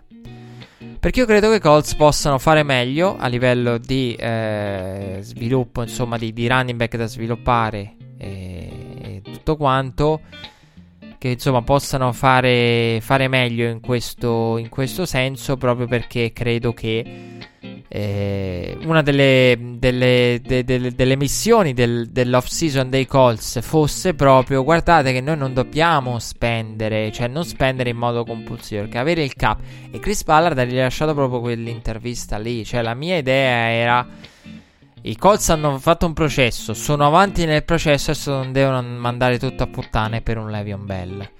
Perché secondo me è la classica squadra di Indianapolis che può aggirare un Levion Bell ed è nella condizione di poterlo fare con la linea che ha, eh, con quello che ha saputo fare con i running back, con Mac. Ehm, quindi ecco, secondo me può aggirare il problema Indianapolis molto bene. E tra i due di Pittsburgh e chi invece mi avrei potuto, avrei potuto pensare, immaginare Colts, che mi avrebbe affascinato se fosse stato al posto di Chris Ballard è Antonio Brown, perché scala T.Y. Hilton. E T.Y. secondo numero 2, beh, beh, diventerebbe il migliore 1-2 dell'NFL T.Y. Hilton. Antonio Brown anzi Antonio Brown T. Wilton. Quindi ecco, mi affascinava per quello. Però, eh, diciamo, ecco, il discorso per i Colts potrebbe essere: vogliamo prenderci un Antonio Brown che ci porta problemi? Noi siamo in crescita. Ci portiamo Mr. Big Chest in casa. Poi ci arriviamo a parlare Mr. Big Chest più avanti nel uh, successivo seg- segmento. Comunque, dicevo, Kansas City, intanto mentre Mr. Big Chest eh, aspetta eh, la vagonata di, di, soldi, se arriverà o meno, perché poi c'è anche questo. A proposito di Falls, eh, Falls sempre più vicino ai Jaguars, però ecco, mi sono perso la cosa più importante, Falls che non è stato taggato dagli Eagles. Quindi nessun tag per, per Falls come ci si aspettava, riconoscenza no, no, no, cioè anche più che riconoscenza, io ai tempi dicevo la, la, decenza di dire cosa chiedi a un Falls a cui non hai dato mai veramente l'opportunità di partire, ma soprattutto la paura di, di averlo ancora in roster. c'è la paura di avere ancora il roster Nick Foles, bisogna essere onesti. La paura di avere a roster Nick Foles che devi pagare. E sotto tag che devi. Quindi ti ritrovi con eh, un Foles da pagare con 20 milioni. E, e, e più. E, sì, perché diciamo se avrebbero eh, se avessero voluto eh, tenerlo, avrebbero eh, a quel punto avrebbero optato per la, l'opzione sul contratto, quella che ha poi diciamo, portato forse a dover ridare i 2 milioni, che ha ridato a tutti gli effetti, questo ve l'avevo già detto. Quindi diciamo un false che ti ritrovi con un false in roster che potrebbe non interessare perché la, la, la, triste verità è che sono usciti report su Nick False, report su False che eh, ci parlano di un mercato per Falls che non è così grande. Come è giusto che sia, io sono onesto, anzi, vi posso dire per il mercato del quarterback, io avrei detto Falls attorno ai 25 se qualcuno è anche pazzo, ma io non riesco più a vedere Falls sui 25. Aggiungerei grazie al cielo per chi lo firmerà, che stando ai report dovrebbero essere Jaguars, perché Falls non... C'è l'eterno dilemma, è vero che c'è John Di Filippo in quel di... Eh, Jacksonville, ma eh, c'è l'eterno dubbio del fuori da Philadelphia che fa. E poi vi dicevo prima, 40,7% dei passaggi oltre 20 yard. Ma chi ne riceve questi passaggi oltre 20 yard a Jacksonville? Perché in questo momento non ci sono eh, i big time receiver a, a, Jacksonville. Quindi chi li riceve? Chi è il deep threat? Eh, vero e proprio. Chi, chi, chi, sono quelli che vanno alle palle contese in profondità, le 50-50 ball lanciate da, da Falls per Alshon Jeffrey negli ultimi due anni. Chi... E poi Falls fuori da Filadelfia. Falls fuori da Filadelfia non è nemmeno un partente. Cioè. Bisogna essere onesti. L'esperienza da Falls fuori da Filadelfia, esclusa Filadelfia, escluso il sistema, diciamo. Kelly, il sistema Doc Peterson, Filadelfia, fuori Filadelfia, Nick Foles non è nemmeno un partente, cioè non è degno nemmeno di fare il partente qua tra un po'. Qui c'è questo enigma di quale Foles trovi. E come lo, come lo sfrutti false. E, tra l'altro devi, devi, cioè, devi, in caso di, di, di, tag costringi le altre squadre che magari già sono dubbiose, già hanno dubbi sul pagare false, le costringi anche a doverti dare una scelta al draft. E non solo, una scelta al draft che di quanto può essere meglio rispetto a quella che avresti dal via compensatory pick? Quello è il punto, cioè tutti i rischi, un false diciamo, al libro paga un anno in più che ti crea problemi nello spogliatoio perché l'ho detto non si può andare più avanti con Carson Wentz e Nick Foles. Eh, già non si poteva andare prima, però deve essere eliminato Foles, perché altrimenti si, crea pro- si creano problemi. Eh, quindi quando ti, ti porti Foles, per, l- costringi gli altri non a doverlo pagare lui perché lo devono pagare comunque, perché vuole il contratto e tutto quanto, ma devi anche costringere gli altri non solo a dover pagare il giocatore, ma a doverti pagare una scelta draft che alla fine quanto ci guadagni rispetto al compensatory pick che credo sia un quarto giro? In teoria sì, quarto giro mi pare. Per false. Cioè quanto ci guadagni? Che ci guadagni? Quanto fino a arrivi a scambiarlo per un secondo? No. Allora che guadagni rispetto al compensatory pick? La scelta compensatoria eh, che avresti? Che guadagni? Tutto questo per correre poi il rischio di avertelo di ritrovartelo a libro paga e ritrovartelo solo nel cap e a, e a pagarlo, ma ritrovartelo in uno spogliatoio con un Carson Wentz che ha messo in modo suicida i propri problemi da leader. Perché io me lo sono perso nel, due settimane fa. E Carson Wentz ha detto: Ah, ma guardate i miei problemi. E ammette, riconosco che ho sbagliato qualcosa da leader. Dicendo: Non è tutto vero quello che è stato scritto su di me, però è vero. Però forse ho sbagliato qualcosa, forse perché Carson Wentz probabilmente ha detto ma se escono queste voci probabilmente io qualcosa ho fatto. Quando avrebbe potuto smentire, soprattutto perché tutti i veterani avevano parlato, soprattutto perché intanto ha mandato sotto l'autobus i veterani, sotto al bus i veterani perché tutti quelli che sono intervenuti a difenderlo sono stati praticamente gettati sotto l'autobus da Wentz ha detto no no no, guardate che praticamente indirettamente e involontariamente ha detto guardate tutti quelli che sono intervenuti per difendermi. E... dicevo, Kelsey era stato uno, uno di loro. Anche. Ehm, Malcolm Jenkins, tutti quelli che sono intervenuti, veterani, simboli degli Eagles nei vari reparti, praticamente hanno una cavolata eh, solo per difendere perché io ammetto che questi report hanno un fondo di verità. E che quindi potrei essere stato egoista, potrei essere stato. essermi comportato male nei confronti di qualcuno. E quindi ecco, non mi è piaciuta perché dopo che sono intervenuti tutti, e diciamo la, la, cosa si era un attimo calmata, lui l'ha ritirata fuori ammettendo gli errori. Probabilmente ha generato i report hanno generato un senso di colpa. Io continuo e soprattutto non ho mai dubitato di Carson Wentz. Lo vedo come un bravissimo ragazzo. Quindi, secondo me, ha avuto dei sensi di colpa. Ha detto: Sì, ok, mi stanno difendendo. Sì, ok, magari qualcuno sta anche mentendo per difendermi. Però magari riconosco che qualcuno lo, non l'ho trattato come avrei dovuto. E se qualcuno si lamenta, probabilmente le, delle colpe le ho io. Eh, molto, meglio que- molto, meglio questo atteggiamento che quello di Ben Roethlisberger, eh, senza ombra di dubbio, visto che poi parleremo di Antonio Brown, anzi, Mr. Big Chest. E, e quindi ecco, eh, tutto questo per eh, completare e eh, ricostruire la, la, vicenda Falls. Eh, parlavo prima di Pittsburgh, ho, parlato, ho citato Antonio Brown, ho citato Levion Bell. A proposito dei Colts, Todd Gurley, stando a report, soffre di artrite al ginocchio riparato chirurgicamente. E completo insomma questa parte del segno stampa dicendo che gli, dicevo degli Eagles, gli Eagles non hanno esercitato l'opzione sul contratto di Tim Jernigan, il quale avrebbe avuto uno stipendio di 11 milioni, 13 contro il cap.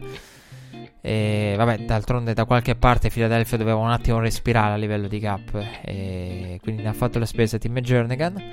E che ho citato a livello di notizie per potermi lasciare l'ultima parte di questo segmento per Todd Gurley. Io sono rimasto scioccato, ma per niente, non sono rimasto scioccato in realtà da Todd Gurley. Eh, problemi al ginocchio operato chirurgicamente. Stanno uscendo parzialmente le cose da CJ Anderson in poi. E adesso parlerò di Antonio Brown e parleremo di Antonio Brown, di LeBron James e, e di Anthony Davis, di, di, quello che quella, la comparsa HBO di Antonio Brown è, nel discorso LeBron James può farci riflettere, o meglio, ci farà dire. E, e parleremo di Todd Gurley, però Todd Gurley ci impone. Perché si dice tanto il tag. Il tag ha fallito. Il tag è, um, qualcosa che ormai fallisce continuamente. Perché è ingiusto. Perché è inequo. Perché in alcune posizioni è talmente alto, in altre è talmente basso. Eh, per, per il quale insomma vale la pena continuare a taggare un giocatore in eterno in relazione a quello che potrebbe essere il rischio, l'esposizione di un contratto a lungo termine. Quindi il tag in questo senso è, è, qualcosa che sicuramente cambieranno perché questi sono anche i report e queste sono le voci che circolano, sono circolate sul, sul franchise tag. E io personalmente non so cosa farei con il, con il tag. Perché il tag è nato in un modo, è nato con l'idea di eh, bloccare momentaneamente i giocatori più importanti per fargli firmare un contratto a lungo termine. Questo non sta accadendo. Stiamo avendo giocatori che giocano sotto il tag. E giocatori che praticamente il tag è un'opzione per tenere il giocatore alla lunga. E senza per tenerlo ripetutamente, senza doverlo firmare a lungo termine. E, e questo insomma è un serio problema eh, per i giocatori. Io Credo che il tag, il tag sia un, un, concetto da, da rivedere. Eh, non nella, nella, forma, ma. Eh, non nella sostanza, ma nella forma, nel modo in cui poi è applicato. Perché per me ci sono ecco, delle situazioni di tag che sono troppo convenienti. Rendiamo tutti i tag sconvenienti. Rendiamo tutti i tag un qualcosa che porta a dire le franchigie, come abbiamo visto per determinati giocatori, voler, ecco io lo vorrei estendere un po' a tutti, che qualunque, indipendentemente dalla posizione, a parte ci sono delle distinzioni per cui i defensive tackle prendono molto meno rispetto ai defensive end, eh, che potrebbe portare a situazioni di sbilanciamento enorme. Eh, ora perché eh, abbiamo visto insomma Aaron Donald, però immaginate un Aaron Donald che invece di rinnovo e di soldi a lungo termine finisce in situazione di tag, Aaron Donald diventa incredibilmente conveniente per, rispetto a, a, un defensive end per la sua posizione, per come lo classificano, magari, eh, l'Aaron Donald. E questa cosa è clamorosa. Però quindi il tag io lo farei cercare, lo aggiusterei in modo da renderlo sconveniente, cioè come lo è sconveniente per alcune posizioni e dove funziona, va reso sconveniente che i Cowboys non hanno nessun interesse a far giocare Lawrence a 20 milioni e 5. Cioè, nella peggiore delle ipotesi, i Cowboys cedono. Non è che vogliono fare il record del non quarterback con 20 e mezzo, giocando sotto il tag. Cedono alle richieste del suo agente di 17 piuttosto. E quindi ecco, renderlo sconveniente in senso assoluto. E poi per quanto riguarda eh, le varie posizioni, secondo me bisogna ribilanciare soprattutto il contratto da rookie. Perché il discorso non è eh, i running back non hanno poi. È giusto che abbiano poi. No, il problema non è che i running back non è giusto che abbiano poi. Cioè, la mia opinione in questo senso sta cambiando nel tempo. Perché se devo essere onesto, co- se avessi davanti Sean McVay adesso, gli chiederei a lui e alla Snead. Rimpiangete il contratto di Todd Gurley? Vado al challenge. Perché Sean McVay a Combine ha parlato di. ha usato la metafora, che poi è stata ripresa dal, dalla stampa. Todd Gurley eh, servirà. Insomma, già erano usciti i report e la scorsa settimana, però li ha confermati. Hanno confermati Les Need e McVay. Utilizzando la metafora del, del Batman. Todd Gurley è Batman, però ha bisogno di una situazione come quella di Batman e Robin. Ha bisogno di un suo Robin.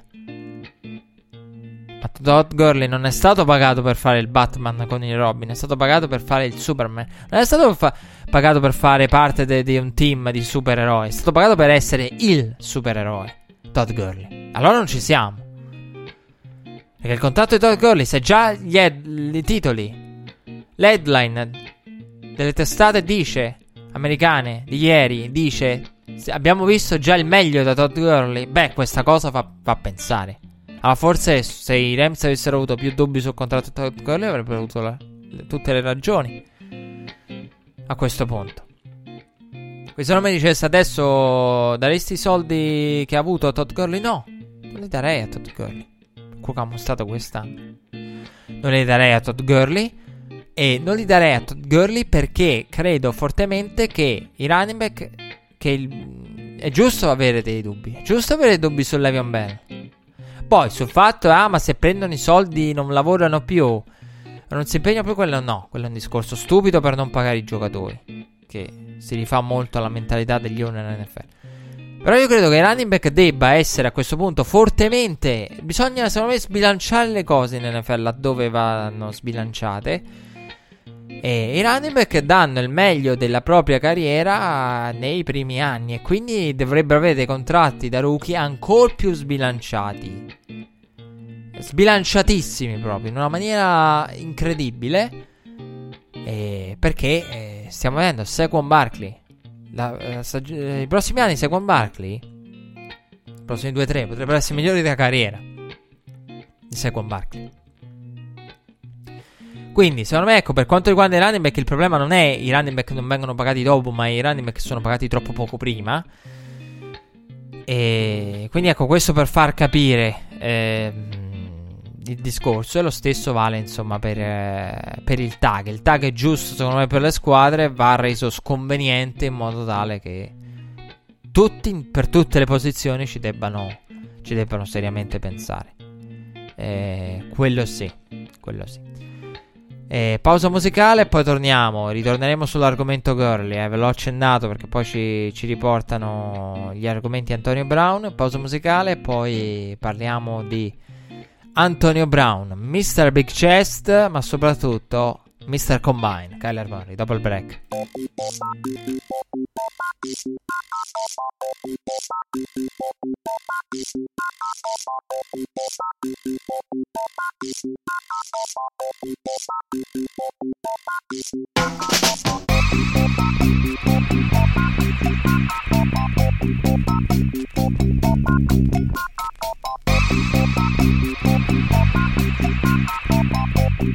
Thank Thank you.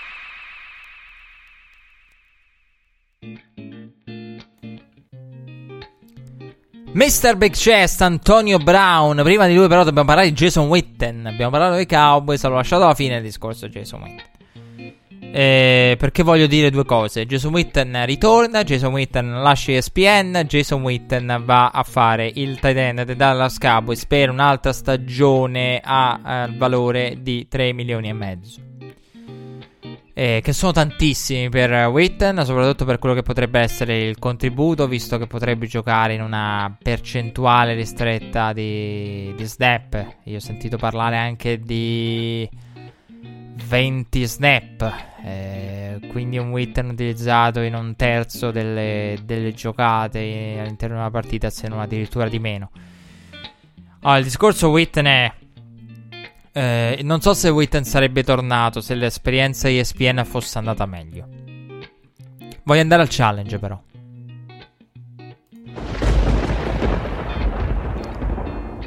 Io se fossi stato di Dallas Cowboys non avrei pagato Witten 3 milioni e mezzo. Però nel football americano è, è insomma si, si, hanno tanti benefici quando si è amici di Jerry Jones. Quando si è nella cerchia di figliocci di Jerry. Witten è uno di questi. È uno dei, dei, dei, dei, tanti, diciamo, figli acquisiti da Jerry Jones. Però voglio dire una cosa.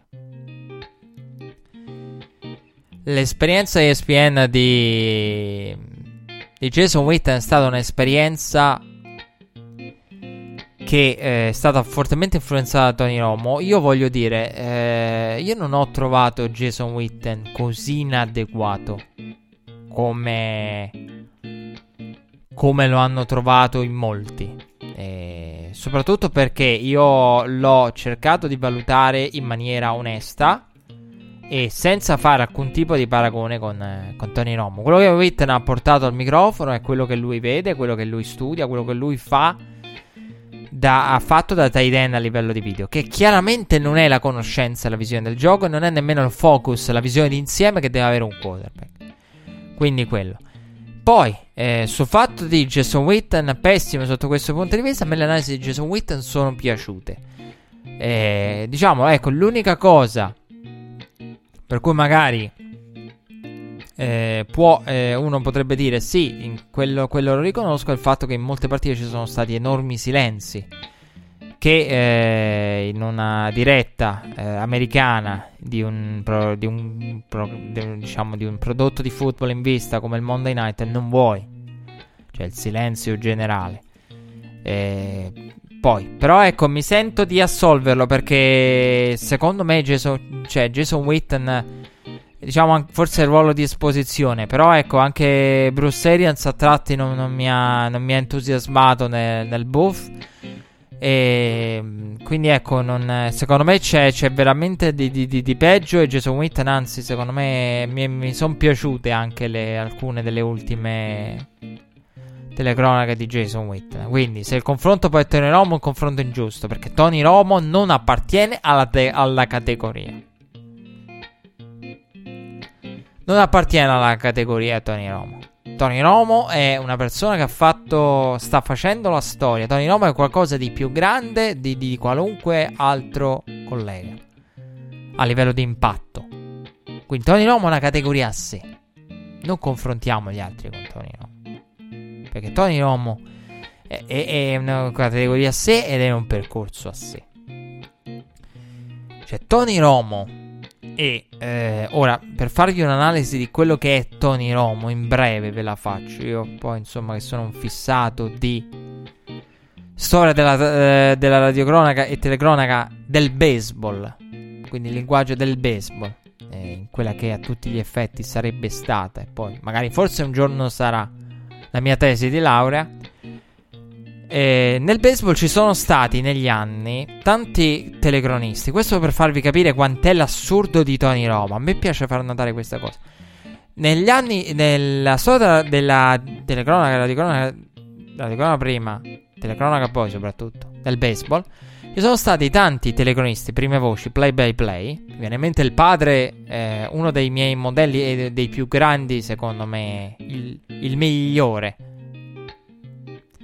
Senza nulla togliere ad altri, però mh, mm, ecco, nel mio cuore occupa un posto particolare. Jack Buck, il padre di Joe.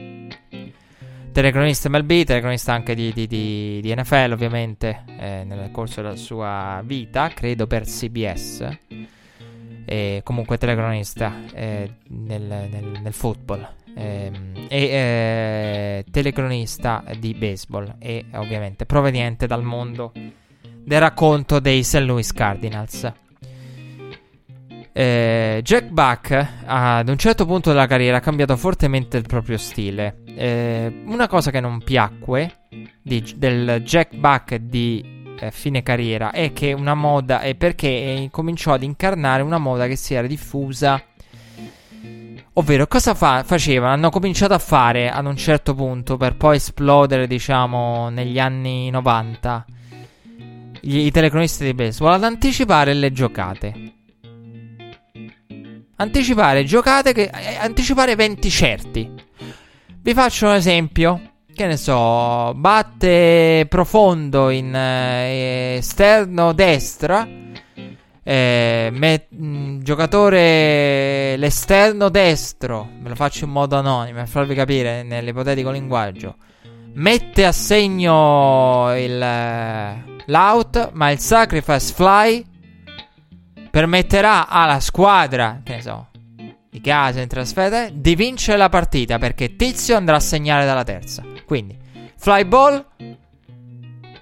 L'esterno mette a segno l'out. I. Che ne so. Eh, red flag eh, hitters vinceranno la partita perché Tizio dalla terza segna. Questa cosa diede, a, a diede eh, molto fastidio ai tempi perché eh, dava fastidio che il telecronista di baseball eh, parlasse di un evento, cioè andasse, andasse a prevedere. A me è capitato nel racconto di una partita, e vi posso sì, perché capitò anche a Jack Buck di un episodio, quando fece mm, sì è salvo, col giocatore che arrivava eh, per il walk-off, per la run del walk-off. È successo a me in Porto Rico, Olanda, semifinale del World Baseball Classic, che io ebbi la fortuna di, di, di commentare in radio, con la nostra nazionale protagonista che eh, quella partita mi pare andò addirittura agli extra innings. Ci fu eh, una battuta con eh, Sacrifice Fly per eh, diciamo il, l'RBI della vittoria, quindi con l'uomo dalla testa. Dove la battuta non era sufficientemente profonda, era a metà. E qui c'è quell'attimo di situazione. E in quel momento ho pensato proprio a Jack Buck dopo quella partita. Quando ho sistemato i miei fogli a fine partita, ho detto: Cavolo, alla Jack Buck l'ho rischiata. Eh, perché insomma dava fastidio perché si possono trovare situazioni nel baseball in cui tu dici sì, eh, metterà segno l'out, vinceranno la partita di walk-off. No, no, perché magari il giocatore ha un braccio molto potente, perché la distanza de- della fly ball non è lo- elevatissima, perché non c'è niente di garantito. E, e quindi trovi, oddio, aspettate un attimo perché devo un attimo vedere se veramente, dico, perché tu hai detto vinceranno, però poi devi vedere. Quindi questo dà fastidio. Jack Buck fu criticato fortemente. Vabbè, poi ci sarebbe da dire tante cose su Jack Buck. Che, che Jack Buck a un certo punto della sua carriera cambiò fortemente il suo linguaggio lasciandosi andare.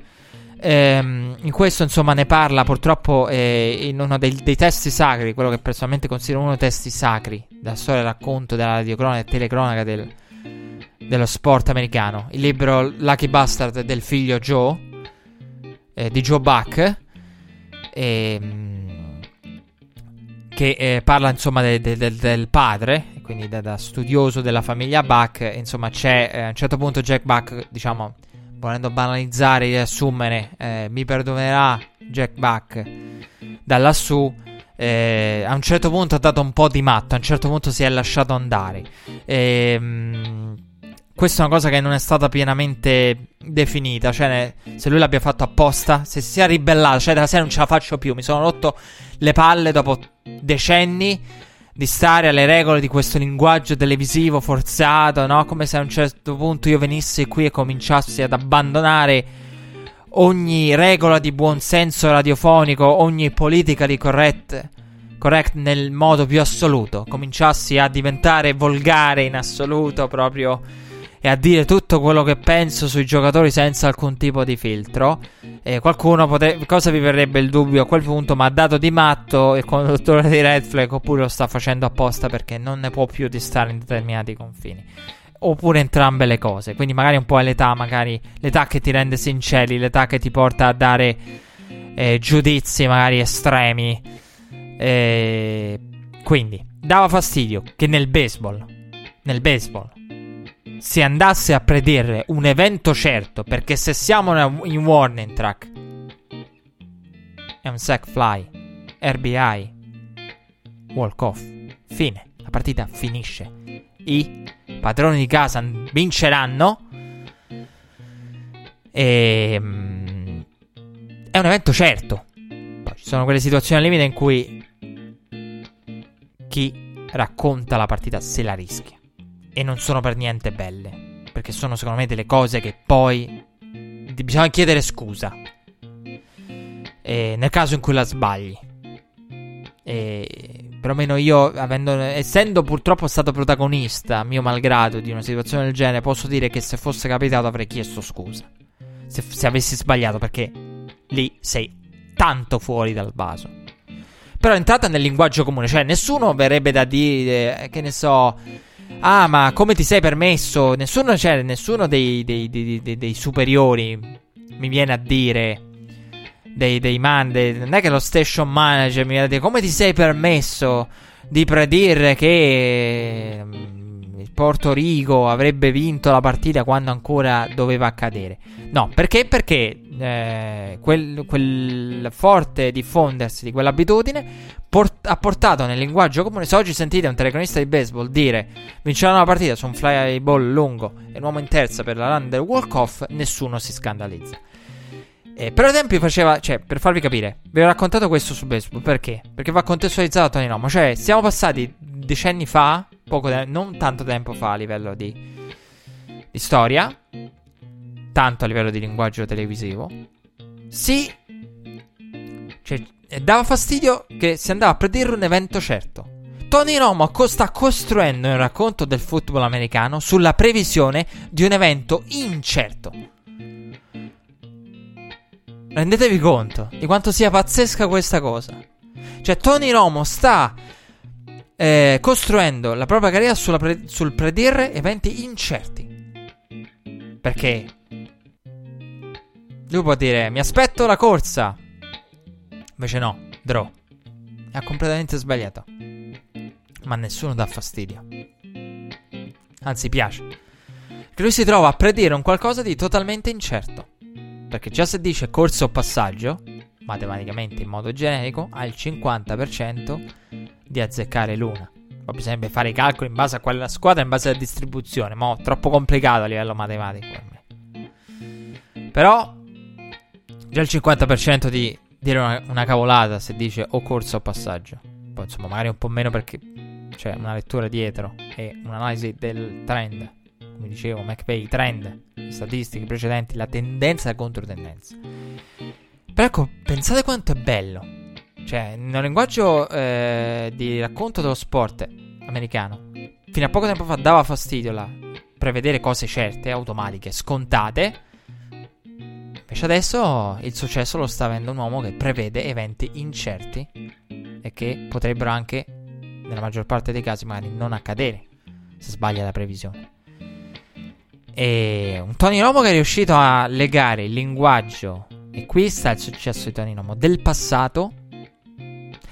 Ed è riuscito a, costrui- a costruirci su aggiungendo un linguaggio moderno. Quindi il classico quarterback che fa il commento da quarterback mischiato al prevedo, analizzo, mi met- vi metto al posto del quarterback sulla line of scrimmage. Vi ci porto con il mio racconto a priori, anche a costo di sbilanciarmi. Quindi rivoluzione in questo senso. Un qualcosa che una volta non era nemmeno accettabile per altre cose.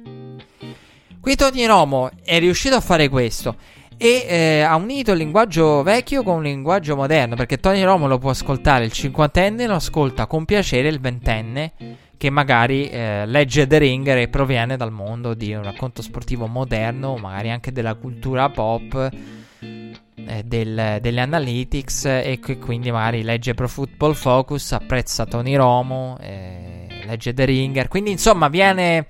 che è quello che io sono cresciuto con il quarterback, con il grande allenatore giocatore che faceva l'analisi. Va, va bene, accontenta entrambi perché il suo linguaggio è quello del classico quarterback dei Dallas Cowboys, classico quarterback dei Cowboys, in cabina di commento ed è il moderno del vi analizzo, vi predico e vi analizzo in modo dinamico e moderno con un linguaggio moderno, pur restando comunque fedele al, al classico racconto, alla, quello che è il classico ruolo della seconda voce. Quindi, unire due cose. E dico, eh, al Super Bowl, nella Super Bowl Week, non ho avuto modo di parlarne perché eh, poi insomma la, la, la partita ci ha, dato, ci ha, fornito sufficienti spunti nel post Super Bowl. Quando eh, Tony Romo ha avuto un'attenzione mediatica insolita. Perché Tony Romo, quando si va alla Super Bowl Week, i, i membri delle altre testate vanno da, dal telecronista, dalla coppia di telecronisti, dai broadcaster, del, um, de, della, dell'emittente del broadcaster ufficiale, quindi CBS in quest'anno e vanno di solito a chiedere che cosa si chiede. Si chiede, ah, che ne pensi di quella partita, che ne pensi di quel matchup, che vincerà. Immaginate, no, quelli delle testate locali e testate minori che vanno a chiedere a Tony Romo. Non a Tony Romo, mi correggo. Che ne so, al Troy Ekman, Chris Collinsworth, al Jason Witten. Non c'è Jason Witt, però per dire, prima della partita cosa possono chiedere? Prima di un Super Bowl, anzi. Che accade soprattutto negli eventi tipo Super Bowl chi vincerà, cosa ne pensi delle due squadre, cosa può significare questo Super Bowl per le classiche quattro cavolate. Quattro. Invece no, l'attenzione non è stata solo per chi vince la partita, perché comunque ti focalizzi più, a, più che altro sui giocatori, su tutto quello che... su altro durante la Super Bowl Week, ma va a chiedere a Tony Romo, cioè cosa si prova, cos, com'è il suo approccio, come vive la settimana, cioè manco fosse un giocatore. Cioè, non siamo più la domanda del. Senti un po', tu che fai il telecronista della partita, sai telecronista. Che ne pensi del match? Che ne pensi di, di, del valore della partita per Brady? Chi vincerà? Regalassi le tre domandine con pronostico, di cui l'ultima è il pronostico finale. No, a Tony Romo c'è stata dedicata, è stata dedicata, attenzione, c'è la fila. La fila per andare da Tony Romo, ragazzi miei.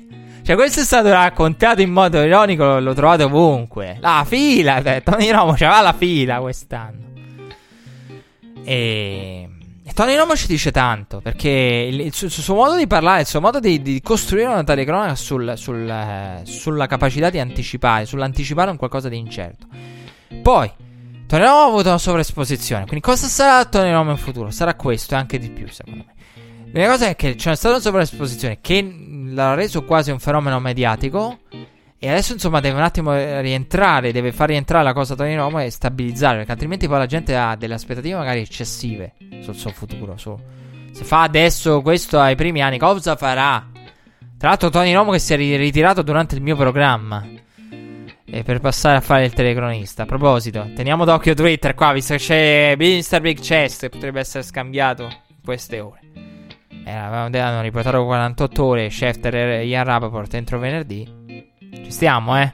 Cioè, siamo. Le ore potrebbero essere queste.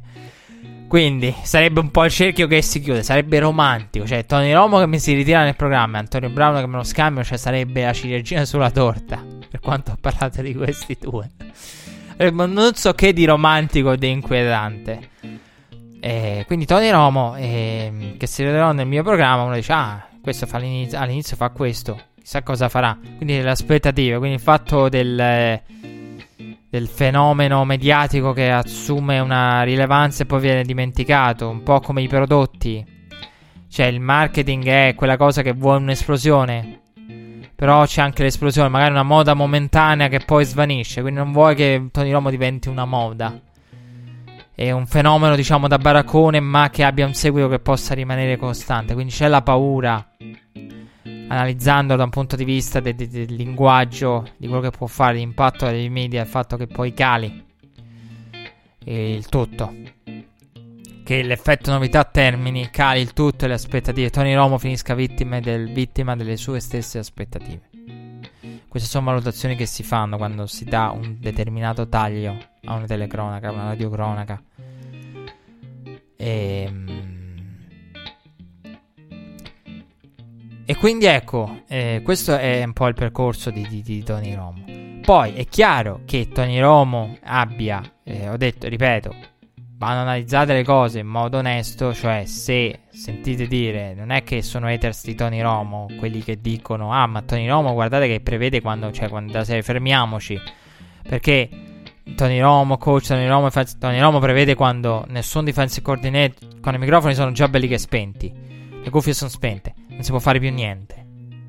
E al massimo puoi, non puoi fare più niente perché c'è tal- lo snap è di lì a pochi secondi. Quindi l'unico che può cambiare qualcosa è qualche veterano con esperienza difensiva. Il Malcolm Jenkins, che tanto le ha a mettere sotto torchio, sotto pressione Sean Payton contro gli Eagles. È l'unico che può fare una cosa del genere. E il, il giocatore di esperienza, il veterano che eh, praticamente fa il defensive coordinator in campo. È l'unico che può reagire. Gli altri non possono fare niente. Quindi Tony Romo all'ultimo. E eh, Tony Romo, insomma, eh, uno potrebbe dire: Ma perché il quarterback non riesce a fare quella lettura? Perché il quarterback non riesce a fare quella lettura perché ha la pressione addosso. Tony Romo eh, lo vedevi e dicevi: non... Guardi, ascolti Tony Romo oggi, lo vedi ai tempi e dici: Ma io sempre sta- sono sempre stato convinto. Quindi non faccio io questo discorso, che sono sempre stato convinto di, dell'intelligenza di Tony Romo. Eh, però magari uno potrebbe dire: Ma perché fa quella cavolata? Perché sbaglia la lettura quando ha un'intelligenza e una conoscenza? Beh, perché quella lettura la fa con persone dal peso e dalla forza fisica elevata che sono a pochi centimetri da lui, pronte ad abbatterlo. Ecco, la lettura la deve fare mentre lì lo fa in cabina con la giacca. E mentre nelle pubblicità programma con gli sms il prenota il campo da golf per il giorno dopo. Quindi cambia anche il contesto e la pressione che ha addosso. Poi capisco anche che, eh, ecco, diciamo secondo me, eh, ora io non sono in grado, in questo senso mi, mi, faccio un passo indietro perché non sono in grado di giudicare eh, la visione che... Perché io ho... Eh, l'avrete visto anche voi e credo magari qualcuno lo dirà anche per questo. Red Flag è un programma quarterback centrico. Sì, mi rendo conto anch'io di fare analisi quarterback centriche. E Tony Romo fa un'analisi da seconda voce. Infatti, io dico spesso: siamo d'accordo io e Tony. Però è una cosa che a qualcuno potrebbe dar fastidio. A qualcuno potrebbe piacere di più il Madden che fa va ad analizzare gli uomini di linea. Invece che il Tony Romo ha il, rice- il Tony Romo che ragiona in situazioni estreme con il, il ricevitore la tocca il ricevitore la può prendere. Il ricevitore tocca il ricevitore può mettere a segno il catch. Che qualcuno potrebbe dire: Oh, qui parli sempre dei quarterback, i quarterback i quarterback. È sempre colpa del ricevitore, è vero. Cioè, l'approccio. Io, ecco, quindi faccio un passo indietro perché a Red Flag. Non so, il draft eh, sarà praticamente la classe dei quarterback più gli altri. E, e questo è, questo sta diventando e sarà il racconto del draft. Quindi eh, anch'io ho visioni di alcuni catch, di alcune situazioni quarterback centriche. Tony Rom è quarterback centrico in maniera estrema. Quindi questo può dare fastidio. Sicuramente ci saranno tante persone che diranno, penseranno. Eh, però ecco, eh, diciamo che c'è l'influenza della propria provenienza, l'influenza della propria visione. Quindi Tony Romo ha questo. Essendo un quarterback, porta quello. Lo svantaggio di un quarterback è che il quarterback è il più arrogante di solito all'interno di una sala tra i giocatori offensivi ed è il più arrogante di tutti ed è il giocatore che, che ha la maggiore arroganza e la maggiore visione egoistica. Prima si parlava di Carson Wentz e del suo egoismo, lo hanno tutti, quindi è normale che Tony Romo abbia il ragionamento primario sia la tocca ricevitore, il ricevitore la può prendere. Comunque, dobbiamo parlare di Mr. Big Chest, Antonio Brown. Big Chest. Big Chest che ci dice che eh, Spiena ha dichiarato che Big Ben con Big Ben non si allenavano, si vedevano pochissimo, si allenavano una volta in off season e basta. Cioè della serie non mi cerca. E dice Antonio Brown, rendetevi conto, questo non è vincere. E AB che poi ha aggiunto non ho bisogno del gioco. Antonio Brown che praticamente può fare, da quello che ho capito, messaggi personali. Cioè tipo gli youtuber. Messaggi personali con 500 dollari potete farvi fare gli auguri da Antonio Brown. Che poi moltiplicato non so, cioè avrebbero milioni l'anno eh, se continuasse diventasse il suo prima, lavoro primario. E quindi ecco, eh, Antonio Brown. E, mh, giorni prima aveva parlato con LeBron James e Anthony Davis. Eh, io voglio andare al challenge, però mi dispiace per LeBron e per AD. E ora voglio essere duro. Eh, no, LeBron, non è giusto nei confronti dell'NFL. Cioè, siamo d'accordo con te, ma qui Antonio Brown. Antonio Brown non c'entra un bel cavolo con Anthony Davis. Antonio Brown, mi dispiace. Io vi faccio l'analisi dal punto di vista NFL, quindi da chi racconta in, in prospettiva. Non mi risulta, diciamo, nei limiti, che il discorso di LeBron ha e quelli che diventano tipo Anthony Davis, quelli che eh, rivendicano i propri diritti da giocatore, chiedono qualcosa e diventano da eh, amati e tutto quanto a delle distrazioni dei problemi. LeBron voleva qualcuno da aggiungere per evitare che la discussione fosse tra lui ed Anthony Davis. Antonio Brown con Anthony Davis. Magari mi perdo qualcosa di clamoroso, non lo so, di sotterraneo. Per i miei limiti, diciamo, nel, nel seguire l'NBA. Vi ho detto, faccio un'analisi dal punto di vista NFL che guarda l'NBA.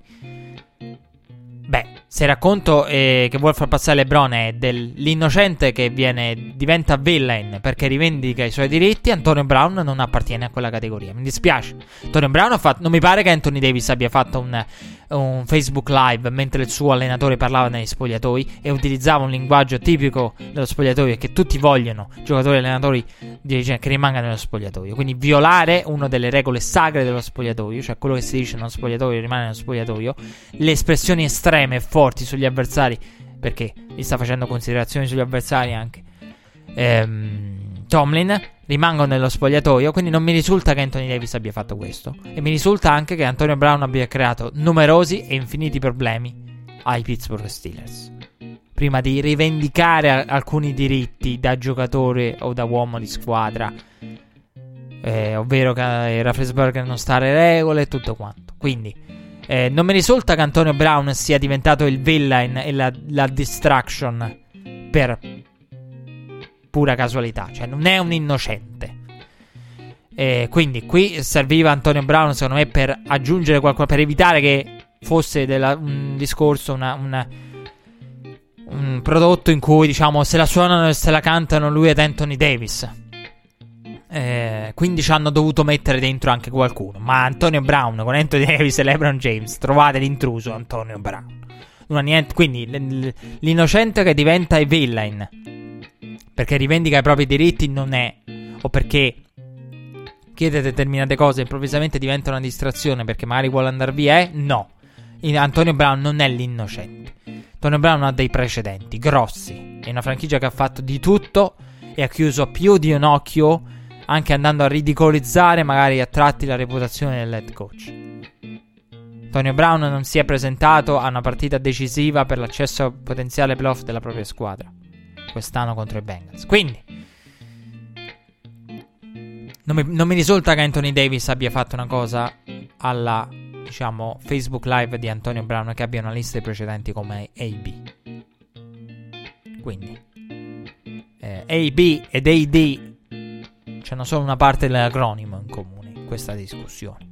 Sotto questi termini. Comunque, ha parlato di lui anche Fitz di lui inteso come Antonio Brown, Larry Fitzgerald, con Fizzi che ha detto che eh, non bisogna mai dare. Tanto l'ha chiamato Mr. Big Chest. Ha detto, eh, conosco bene Mr. Big Chest, siamo amici, però non deve dare per scontato eh, il lavorare con un quarterback di alto livello e, e ne ricordare, insomma, i quarterback con cui ha lavorato invece Fitzgerald, alcuni io li avevo completamente rimossi. Giuro, alcuni non me li ricordavo proprio. E il che non è una bella cosa per Fitzgerald. E, ehm, però ecco, ha detto: Stai attento e bi occhio a quello che desideri. Eh, Antonio Brown che interessava Raiders, Broncos, Cardinals. Eh, si diceva all'inizio sarebbe stato difficile scambiarlo prima del 17. Dicevo prima: 10 apertura delle negoziazioni, 13 nuovo anno, free agency, 17 roster bonus. E quindi ecco, si diceva sarebbe stato difficile scambiarlo per il 17 giorno del roster bonus. Poi si parla di tante squadre. Poi, diciamo, i Raiders avevano superato i 49ers. Poi queste squadre sono uscite. Perché eh, Rapshit, Ian Rappaport e eh, Adam Schefter hanno parlato di trade entro, 20, entro 48 ore. Che dovrebbero finire domani. Venerdì ha detto Schefter. Ian Rappaport l'ha praticamente parafrasato in ore. Entro 48 ore, quindi entro venerdì potrebbe essere scambiato durante il nostro programma. Quindi quando ascolterete il programma potrebbe, Antonio Brown potrebbe già essere di un'altra squadra. E poi insomma la corsa sono usciti i Jets e la corsa per AB sembra essere una cosa tra Raiders e Redskins con diciamo eh, gli ultimi report che parlano di una, scu- di una corsa a una squadra. Una tra Raiders e Redskins. Quindi è rimasta solo una delle due e non si sa chi sia eh, al momento, cioè prima della registrazione della puntata, la chiusura della scaletta e tutto quanto. Le ultime voci dicevano una squadra e una corsa 1, di cui l'uno o sono i Raiders o sono i Redskins. Raiders che potrebbero, per dover giustificare determinate mosse, eh, Khalil Mack, Mari Cooper, e perché anche in prospettiva Vegas. Vi ricordo i Raiders ci siamo persi, il Colosseum per un anno prossimo più opzione, caso dovesse servire più tempo. Finalmente sono riusciti a riconciliarsi con la città di Oakland, era ora che accadesse tutto questo. Tra l'altro a proposito di Oakland, si parlava dei Raiders, Keller Murray, Colosseum, potrebbe vedere, chissà, da Raider invece che da, da membro degli Oakland A's. eh, ironia della sorte. E, ehm, ci arriviamo a Keller Murray che è l'ultimo segmento di giornata. Ecco, quindi eh, i Raiders perché devono giustificare mosse importanti perché hanno capitale al draft da poter spendere con allegria senza dover compromettere troppo del, f- futuro. Lo hanno adesso con scelte su scelte. E, e, poi i Redskins perché per storia della, della dirigenza della proprietà è una squadra che potrebbe fare una follia. Cioè, una follia in stile Redskins ci potrebbe stare Antonio Brown. Anche se secondo me, io dico, se dovessi dare un pronostico, ve lo lascio come Raiders. Ehm, quindi, Mr. Big Chest potrebbe essere un nuovo membro dei E poi perché c'è Vegas. Quindi bisogna arrivare a Vegas sicuramente con un uomo di mercato, con un uomo che, che, vende come Antonio Brown, ecco, che, che è in vista come AB. E quindi ecco. E, però Antonio Brown, attento. Questo era il discorso che, che, che facevano tutti di lui e che faccio anch'io citando una statistica importante per AB. Caro AB, pensaci. Perché attento a quello che desideri, come dice Fitzgerald, attento, non dare cose per scontato. Perché vuoi andare da altre parti? Perché pensi non avere target, ma da altre parti. Vuoi, avere più target, essere l'uomo con il ta- numero di target netto maggiore degli altri? Ma quanti sono i target da altre parti? Perché Antonio Brown ha ricevuto 168 di target nel 2019. Sapete che ha guidato i Seahawks? Doug Baldwin con 73. 73 Baldwin, leader, leader per target dei Seahawks, 168. Più del doppio. Quindi attento perché d'altra parte i leader di target ne ricevono molti meno. E dove c'è un quarterback rookie magari o giovane o non di livello, la percentuale di target che diventano ricezioni non è proprio la stessa. Soprattutto se è vero che quello che si dice è che nella maggior parte dei casi Antonio Brown aggiusta la rotta in base a profondità e angolo. Mr. Big Chest starà andando da qualche parte. Se, se ne, ne, staranno discutendo, staranno scambiando durante la puntata. Chi lo sa. No, però intanto dobbiamo andare al break. Eh, magari anche per controllare se è stato scambiato nel mentre Antonio Brown, ma soprattutto per preparare l'ultimo segmento di giornata. Kyler Murray, Mr. Combine, da Mr. Big Chest Mr. Combine dopo il break.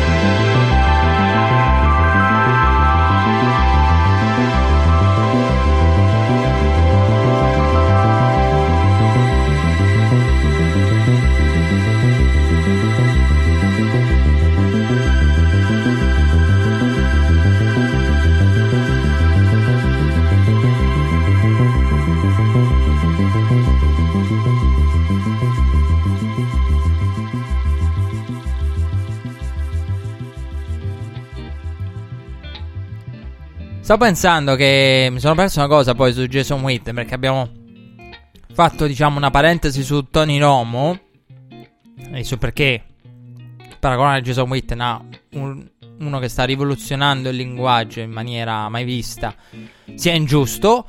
E ecco per concludere il discorso Witten 3 milioni e mezzo un anno è un po' troppo a livello di stipendio però il discorso qual è? Jason Witt lo vogliono come come coach e il mio, ecco, la mia, diciamo, riassunto conclusione al discorso Witten per il momento è eh, una firma che non condivido più di tanto, ma che ci sta a, a patto che non cambi il piano dei Cowboys.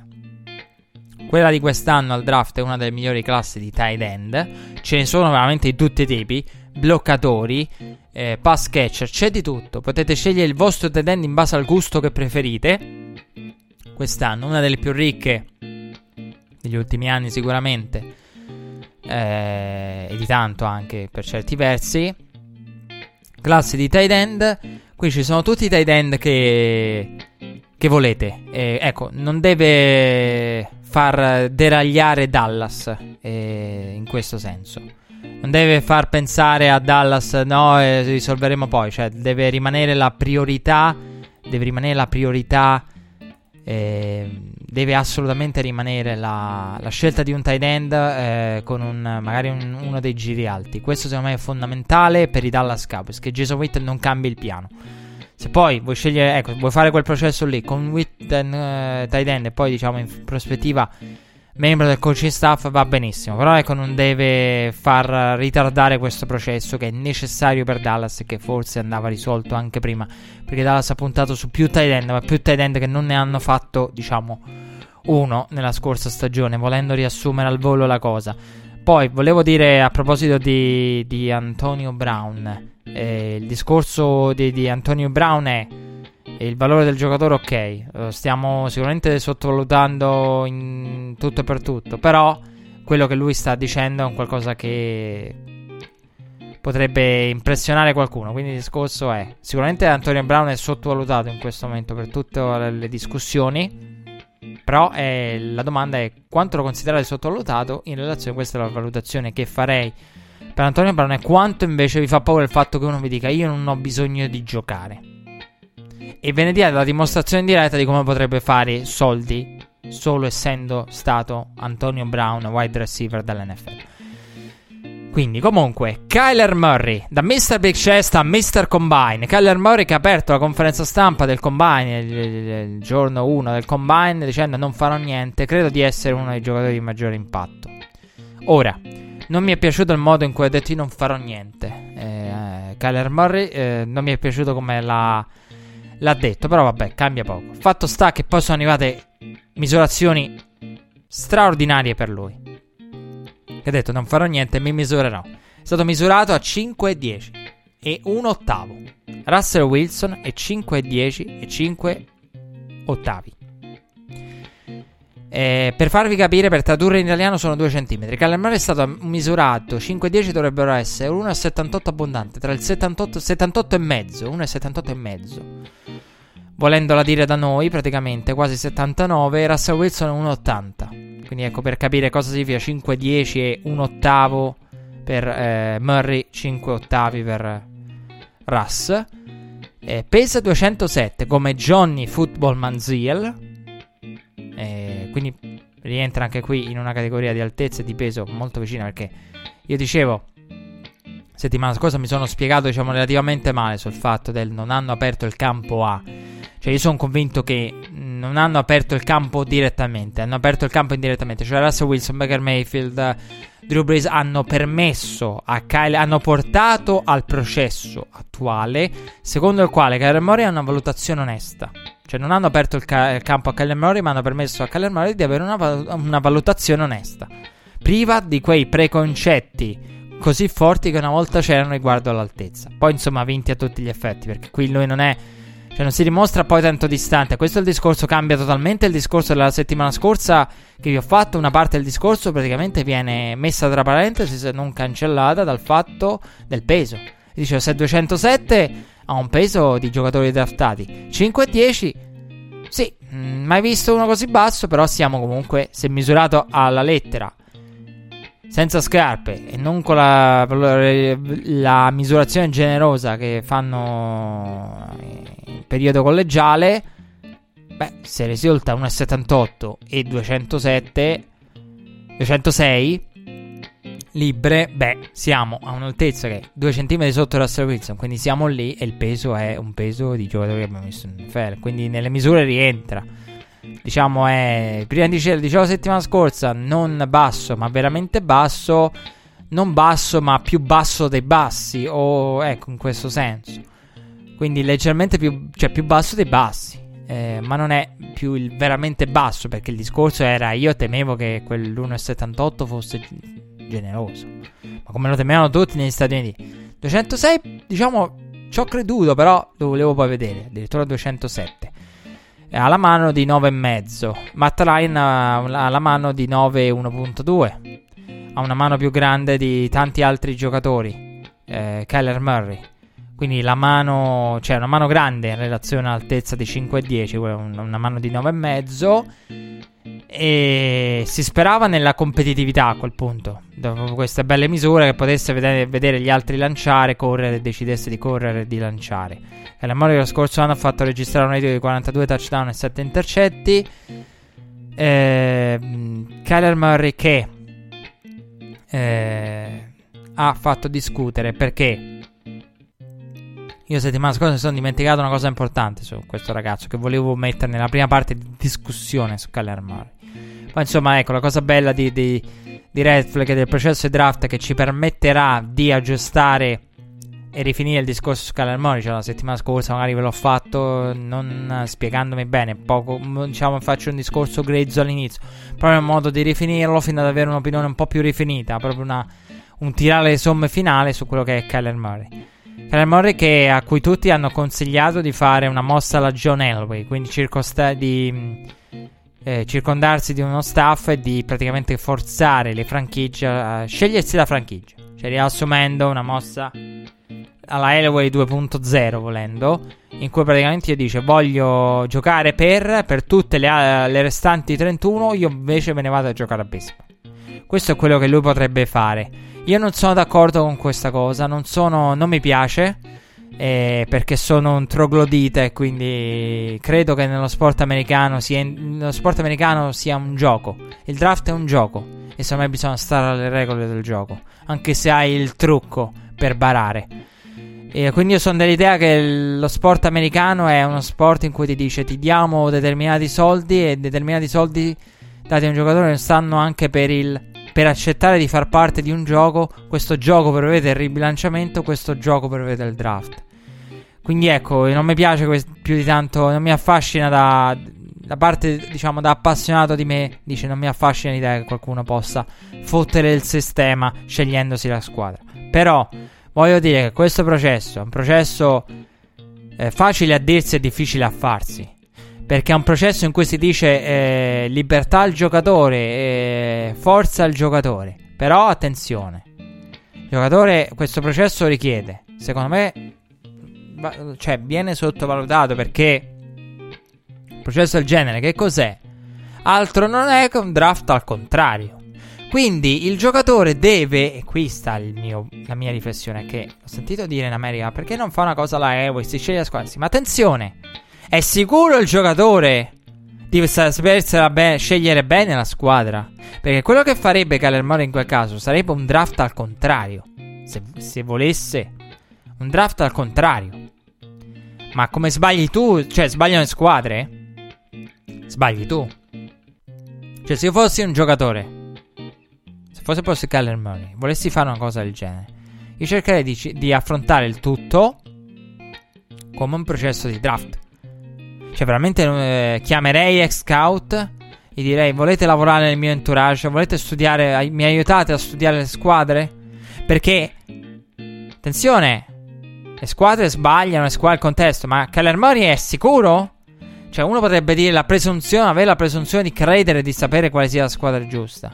Il Manning è un ottimo esempio di diciamo, entourage forte che ha portato pressione per una direzione è andata a buon fine. Eli Manning ha vinto due, due Super Bowl con i Giants, poi non sappiamo eh, cosa avrebbe fatto fuori da New York, eh, però due Super Bowl. Quindi è difficile fare i paragoni, ma i Chargers, ma no. Eh, però, quindi, eh, quello è un esempio di scelta di squadra, pressione verso una squadra al posto di un'altra, andata a buon fine, si può dire. Con Archie Manning, architetto del tutto. Eh, ecco, quindi io lo, lo, vedrei come un processo di draft. Devi fare un draft al contrario. Devi andare a vedere, secondo me, contattare scout, ex eh, membri di, di franchigie NFL per andare a indagare su cosa fa una squadra. Scout, coach, magari avere che lavorano con te sono disposti ad offrirti una consulenza per capire quale squadra potrebbe servire a te. Perché tu, giocatore, magari puoi avere un'idea.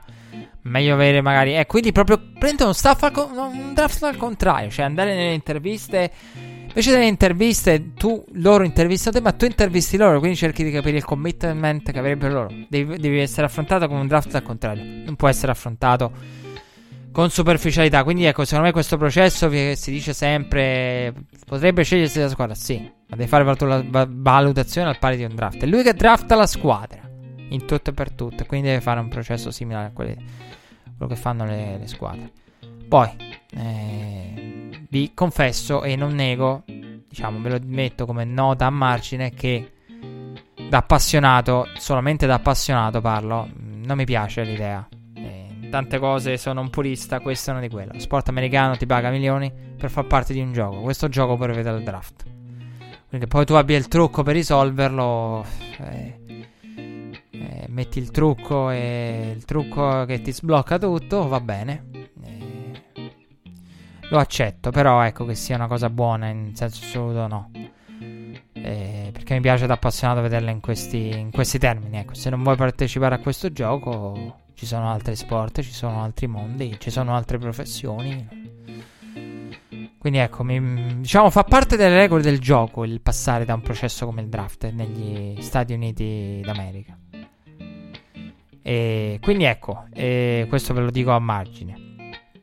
La vera discussione è nata però con Charlie Casserly, che su NFL Network ha parlato di alcuni dei peggiori report sentiti, perché diverse persone hanno riferito che gli hanno parlato di pessime interviste al combine, problemi di leadership, etica di lavoro, bravura alla lavagna.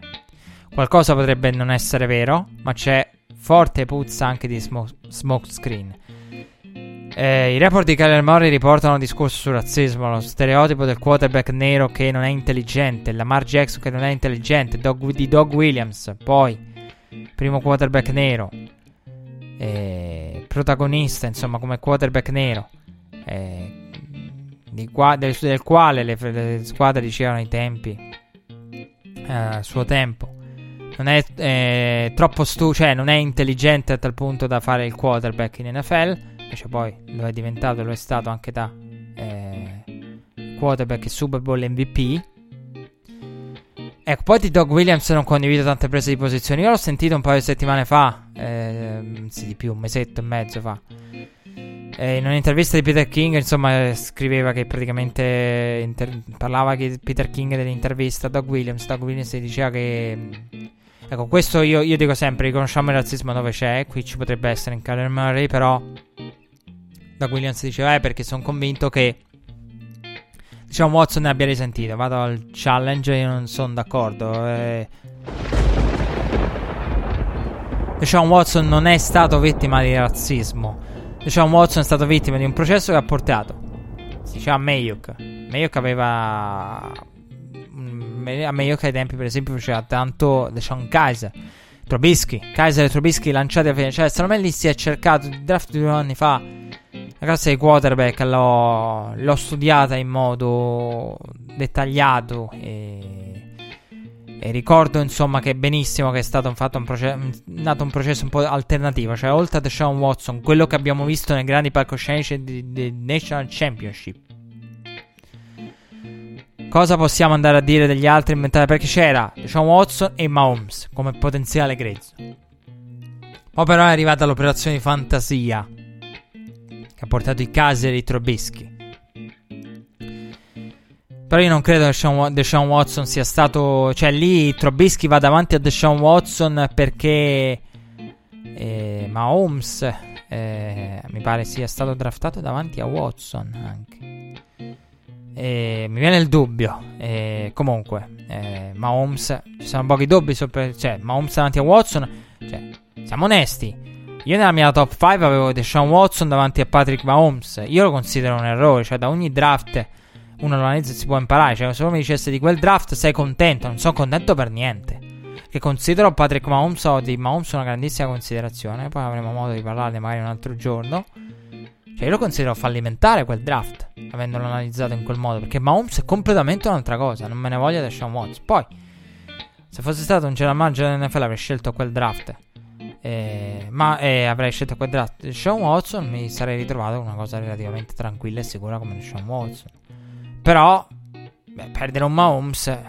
Sì, uno potrebbe dirmi, beh, però con diciamo Watson sempre meglio dei Trubisky e dei Kaiser. Sì, però comunque di quel draft il discorso è cosa non ho visto di Mahomes, cosa avrei dovuto vedere di Mahomes. Come lo scorso draft e come mai da eh, uno dei più grandi amanti di Baker Mayfield.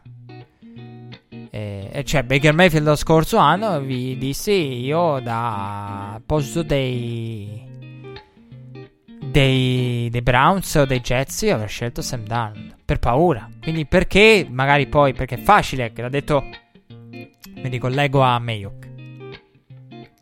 Ha detto Mayok nella sua intervista nella conferenza stampa. Facile, ci sono tante valutazioni che da fuori fare ma da dentro da dentro uno potrebbe dire ah Baker Mayfield potrei venire qui a dirvi ah Baker Mayfield no, Baker Mayfield ha sempre sostenuto ba- Baker era l'unico dei pochi di Baker eh, che ha seguito il processo a John Dorsey. Che John Dorsey ha detto che lui e gli altri quattro membri più importanti del front office dei Browns si sono detti: staccate le TV, staccate le radio, chiudetevi dentro. Andate nella campagna in mezzo al verde come eremiti, guardate i video e tornate. Sono tornati tutti e quattro. Baker Mayfield, Baker Mayfield, Baker Mayfield, Baker Mayfield. Che è quella stessa cosa che dicevo io. Solo che al contrario, cioè il mio discorso è non riesco a capire perché si dicano certe cose di Baker, io non le vedo. Invece in quel caso è staccatevi da tutto e perché proprio mio, la mia opinione staccata e di sola un'analisi dei video era Baker. Però dico, attenzione, perché uno, cioè, potrei venirvi qui a dire una marea di cazzate, tipo Baker, Baker, Baker. Io non l'avrei scelto Baker. Avrei avuto paura quando in palio c'era anche la 1 per quella che era la, la, parte oscura della mente di Baker Mayfield. Adesso ci arriviamo sulla parte oscura della mente di Baker Mayfield. Però avrei avuto paura. Quindi è facile dire Baker è il mio quarterback, Baker è il mio grande amore del draft. Cioè, sono capaci tutti. Però poi bisogna scegliere. Io avrei scelto. Adesso mi, mi sarei trovato da amante di Baker Mayfield, magari con un Sam Darnold. Per carità, bene. Però. Quindi anche quello che diceva meglio. Che attenzione perché per fare classifiche, ma poi c'è da scegliere in base al valore, in base alla scelta, in base alla pressione, alla necessità, alla poca lucidità che la ricerca magari ossessiva di un quarterback o di una determinata posizione ti dà. Comunque poi ma ci torniamo su Baker, perché ci sono tante cose da dire su Baker, ma non esageriamo su Baker, sulla leadership di Baker. Comunque.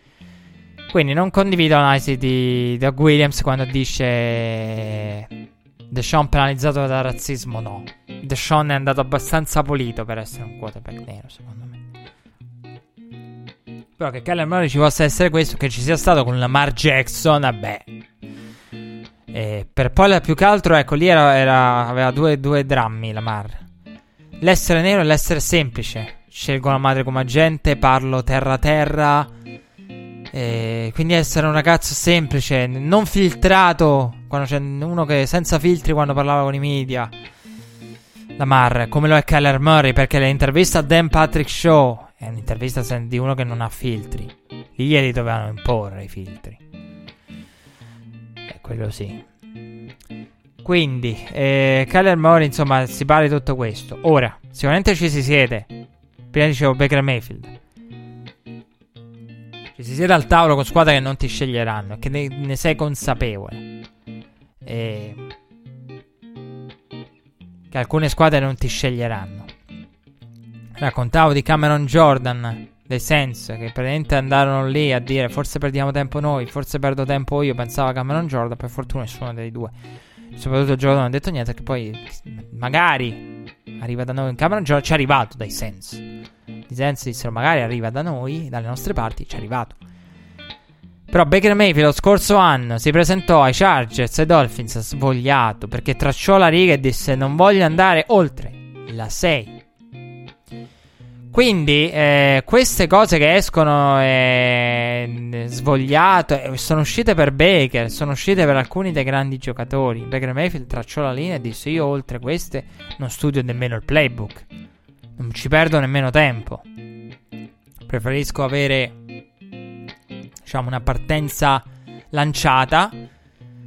Eh, per quanto riguarda magari lo studio e l'approccio con altre squadre, quelle che veramente magari possono, possono scegliermi, ecco. Quindi, eh, il problema eh, della lavagna è da vedere con più calma quando ci saranno le opportunità di sedersi con i ragazzi per 30 minuti. Aggiungo, Prima faceva il discorso di NFL Network. Farebbe bene, sarebbe bene, farebbe bene a tutti avere. Ecco qui che su Murray abbiamo delle voci che Charlie Cassidy riporta che gli sono arrivate. Poi, in America è stato travolto dalle critiche Charlie Cassidy. Perché tutti hanno detto Cassidy, hanno detto tutti forse ha parlato per due o tre squadre che magari gli buttano lì una voce per bleffare, succede il finimondo. Io credo che ora eh, sia stato criticato in maniera eccessiva Charlie Castle. Eh, lui ha riportato delle voci. Certo, non sono le voci di 32 squadre, possono essere voci di due. Lui ha detto almeno due. Sicuramente due. Poi, bisogna vedere chi sono queste squadre, quindi non lo sappiamo. Se eh, NFL Network fosse il 33 team, saremmo tutti un po' più tranquilli perché si dice alla lavagna, magari dell'intervista. Avremo un'intervista fatta dal team NFL Network a Kyler Murray. Poi ecco, non so se potrebbe in questo. Se i giocatori poi aggiusterebbero il tiro quando vanno a parlare con NFL Network.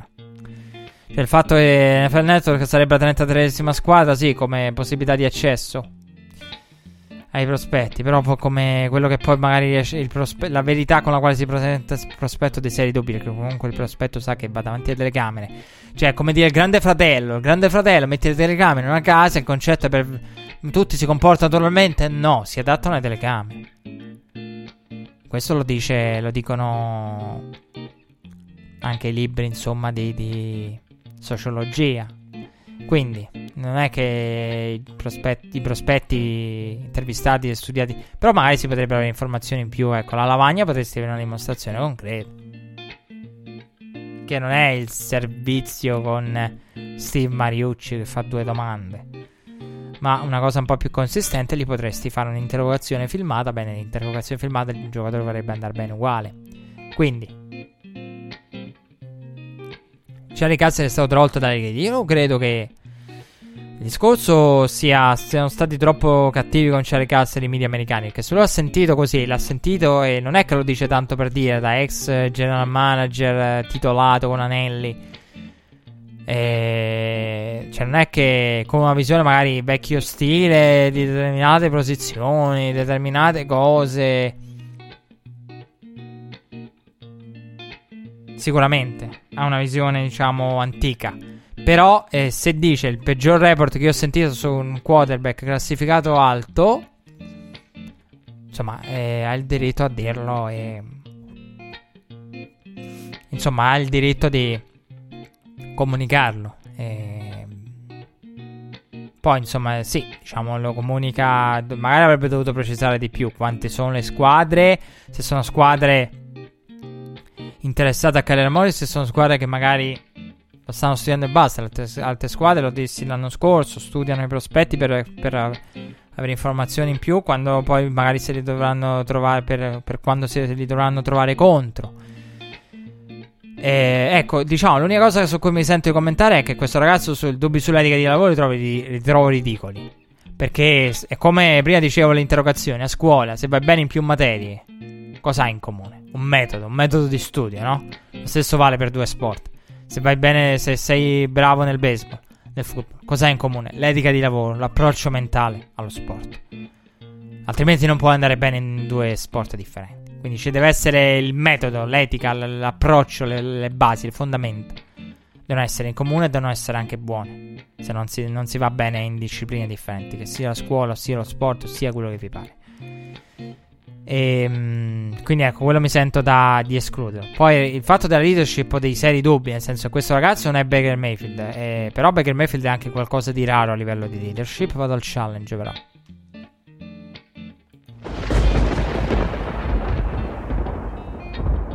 Nella puntata di presentazione off season mi sono dimenticato una cosa. Avrei cosa avrei voluto sapere in off season?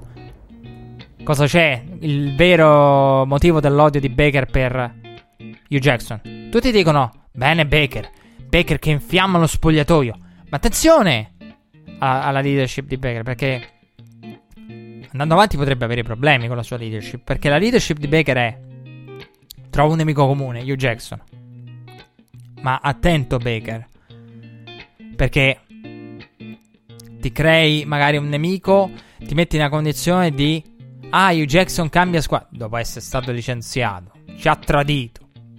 Poi magari se, se un giorno dovessi essere tu, magari perché la tua squadra non, non ti dà fiducia, perché che ne so. Eh, cambia qualcosa in casa Browns, cambia il vento in NFL e quindi ti ritrovi magari con... Eh, a dover cambiare squadra, che fai? Dopo che hai detto di Hugh Jackson che era un traditore?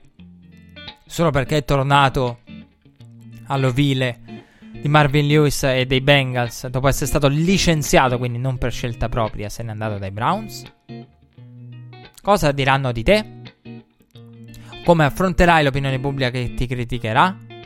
Quindi Baker Mayfield ha questa abitudine di trovare, eh, ehm, di crearsi nemici, eh, sempre un nemico che alla lunga potrebbe creargli seri problemi, perché poi attenzione a questo genere di, di processi. Perché vale il detto in America, e gli americani usano questo proverbio, che vi traduco alla lettera in italiano, perché in italiano non c'è niente di simile. Stai attento quando pesti i piedi a qualcuno, quando pesti il piede a qualcuno, perché quel piede potrebbe essere attraverso la gamba collegato al culo che dovrai andare a leccare un domani. E ve l'ho tradotto in italiano. Per farvi capire del occhio a chi pesta i piedi oggi perché il piede potrebbe è un'espressione bellissima che a me piace utilizzare anche in italiano proverbio americano che eh, quindi quel genere di leadership Baker Mayfield ti fai tanti nemici occhio perché questi nemici potrebbero diventare un domani tuoi compagni di squadra o potrebbero magari le tue affermazioni portarti a avere una critica tua perché ah, hai detto di lui, eh, poi tu, poi tu che fai? Quindi attenzione, che Baker è molto estrema l'approccio alla leadership di, di Baker Mayfield. È chiaro che Keller Murray non è Baker Mayfield, non ha dato questa idea all'intervista del Patrick Show fa venire forti dubbi, ma anche Dwayne Haskins. Dwayne Haskins nelle interviste ho visto diversi, diversi, diverse interviste su Dwayne Haskins, è un leader anche lui silente, che per la franchigia dei Giants, da ragazzo del New Jersey, eventualmente ai New York Giants, forse è un bene che non parli. Come si diceva un anno fa di Sam Darnold, forse è bene che parli, che non sia un amante de, dei proclami e delle interviste, Dwayne Haskins, per la stampa di New York. Quindi... Ehm però ecco, eh, il dubbio leadership c'è su tutti. E quelli che hanno una leadership magari si portano dietro un, delle botte di testa, come accade anche a Baker Mayfield. O del, attenzione, ma questa leadership può anche pre- creare problemi in modo estremo. E quindi ecco, però il dubbio sulla leadership lo trovo legittimo, tutti gli altri li trovo esagerati. Quello sull'etica di lavoro lo trovo addirittura ridicolo. Vai bene in due discipline, ci deve essere il fondamento, qualcosa in comune, il metodo. Poi, eh, il punto qual è? Cioè, le casse riporta questo, ma fatto sta che dra- secondo Draft Analyst, Cliff Kingsbury girava al combine parlando di done deal a proposito di Kyler Murray e della prima scelta assoluta in mano agli Arizona eh, Cardinals. Eh, tra l'altro aggiungo, leadership è Kingsbury ad A&M cercò di reclutare Kyler Murray, fece parte di una delle recruiting class che dovette ai tempi studiare Kingsbury. Quindi, da sedersi con i, la famiglia Murray e però con il ragazzo e con il recruiting un, sia un processo insomma di, di, lo vedi anche, vedi anche come è cresciuto quindi anche un bagaglio storico di elementi su Kyler Murray da, dai tempi ad oggi ha parlato di Don Deal, questo secondo draft analyst. Charlie Castri che comunque conferma, anche lui gli hanno parlato eh, di, eh, gli hanno parlato di, di un giocatore che eh, di, di, un Rosen pronto a essere messo sul mercato. Redskins, Dolphins potrebbero essere interessati a eh, Rosen. Quindi anche Charlie Castri conferma sì. Oltre a questo mi hanno detto che Rosen è sul mercato, quindi in teoria i Cardinals sono, eh, sono ehm, sul mercato quarterback con la prima scelta assoluta. E voglio dire, in questo momento, e questo è poi il cuore vero di questa puntata, di questo segmento odierno, sui, sul eh, combine, su Keller Murray post combine. In questo momento vi dico, Dwayne Haskins rimane in cima. Haskins Murray, per me. Al momento quindi non sono cambiate, anche se è difficile perché Kyler Murray la, la, la, quasi come una, un carro di carnevale, visto che siamo in tema carnevale recente. Ti, ti, ti, trascina con l'entusiasmo, quasi il trenino di Capodanno, non lo so, e Kyler Murray è coinvolgente. E eh, quello che insomma è uscito a livello di misure toglie parecchi dubbi sul peso. Poi è chiaro, attenzione, 207 libbre, le manterrà, sappiamo benissimo come possono giocare, prima diciamo, dicevamo Holyfield, i pugili, come si può giocare col peso, con il bere. Non ha corso a combine, quindi 207 libbre. Corse a, sulle 40 yard con un tempo di... che viaggia, 207 libbre. Metaforicamente, che viaggia sulle 40 yard, portate a Calermori al tempo di... boh... Lo correrà al Pro Day. Chissà. Teoria. Lancerà sicuramente. Quindi... il discorso è... In questo momento è, è difficile e non esiste, secondo me, non è onesto. Non sarebbe onesto. Nei confronti del lettore, dell'ascoltatore, secondo del mezzo che uno utilizza, non mettere Kyler Murray alla 1. In qualunque mock, e il mock non è solo, il mock è soprattutto previsione, voci. Kyler Murray alla 1 già da prima del combine per me. È gli Arizona Cardinals. Questo perché? Perché c'è l'ipotesi smoke screen, ma io non ci credo. Io non ci ho mai creduto, non ci credo, non ci crederò. E se ci crederò, sarò felicissimo di, dirmi, di dire, di venire in trasmissione e dire che mi sbagliavo. Io non ci credo e non ho mai creduto allo smoke screen. Il bluff. A parte che Rosen ha cancellato tutte le foto tranne due de- con la maglia dei Cardinals e dice che il suo profilo è stato hackerato.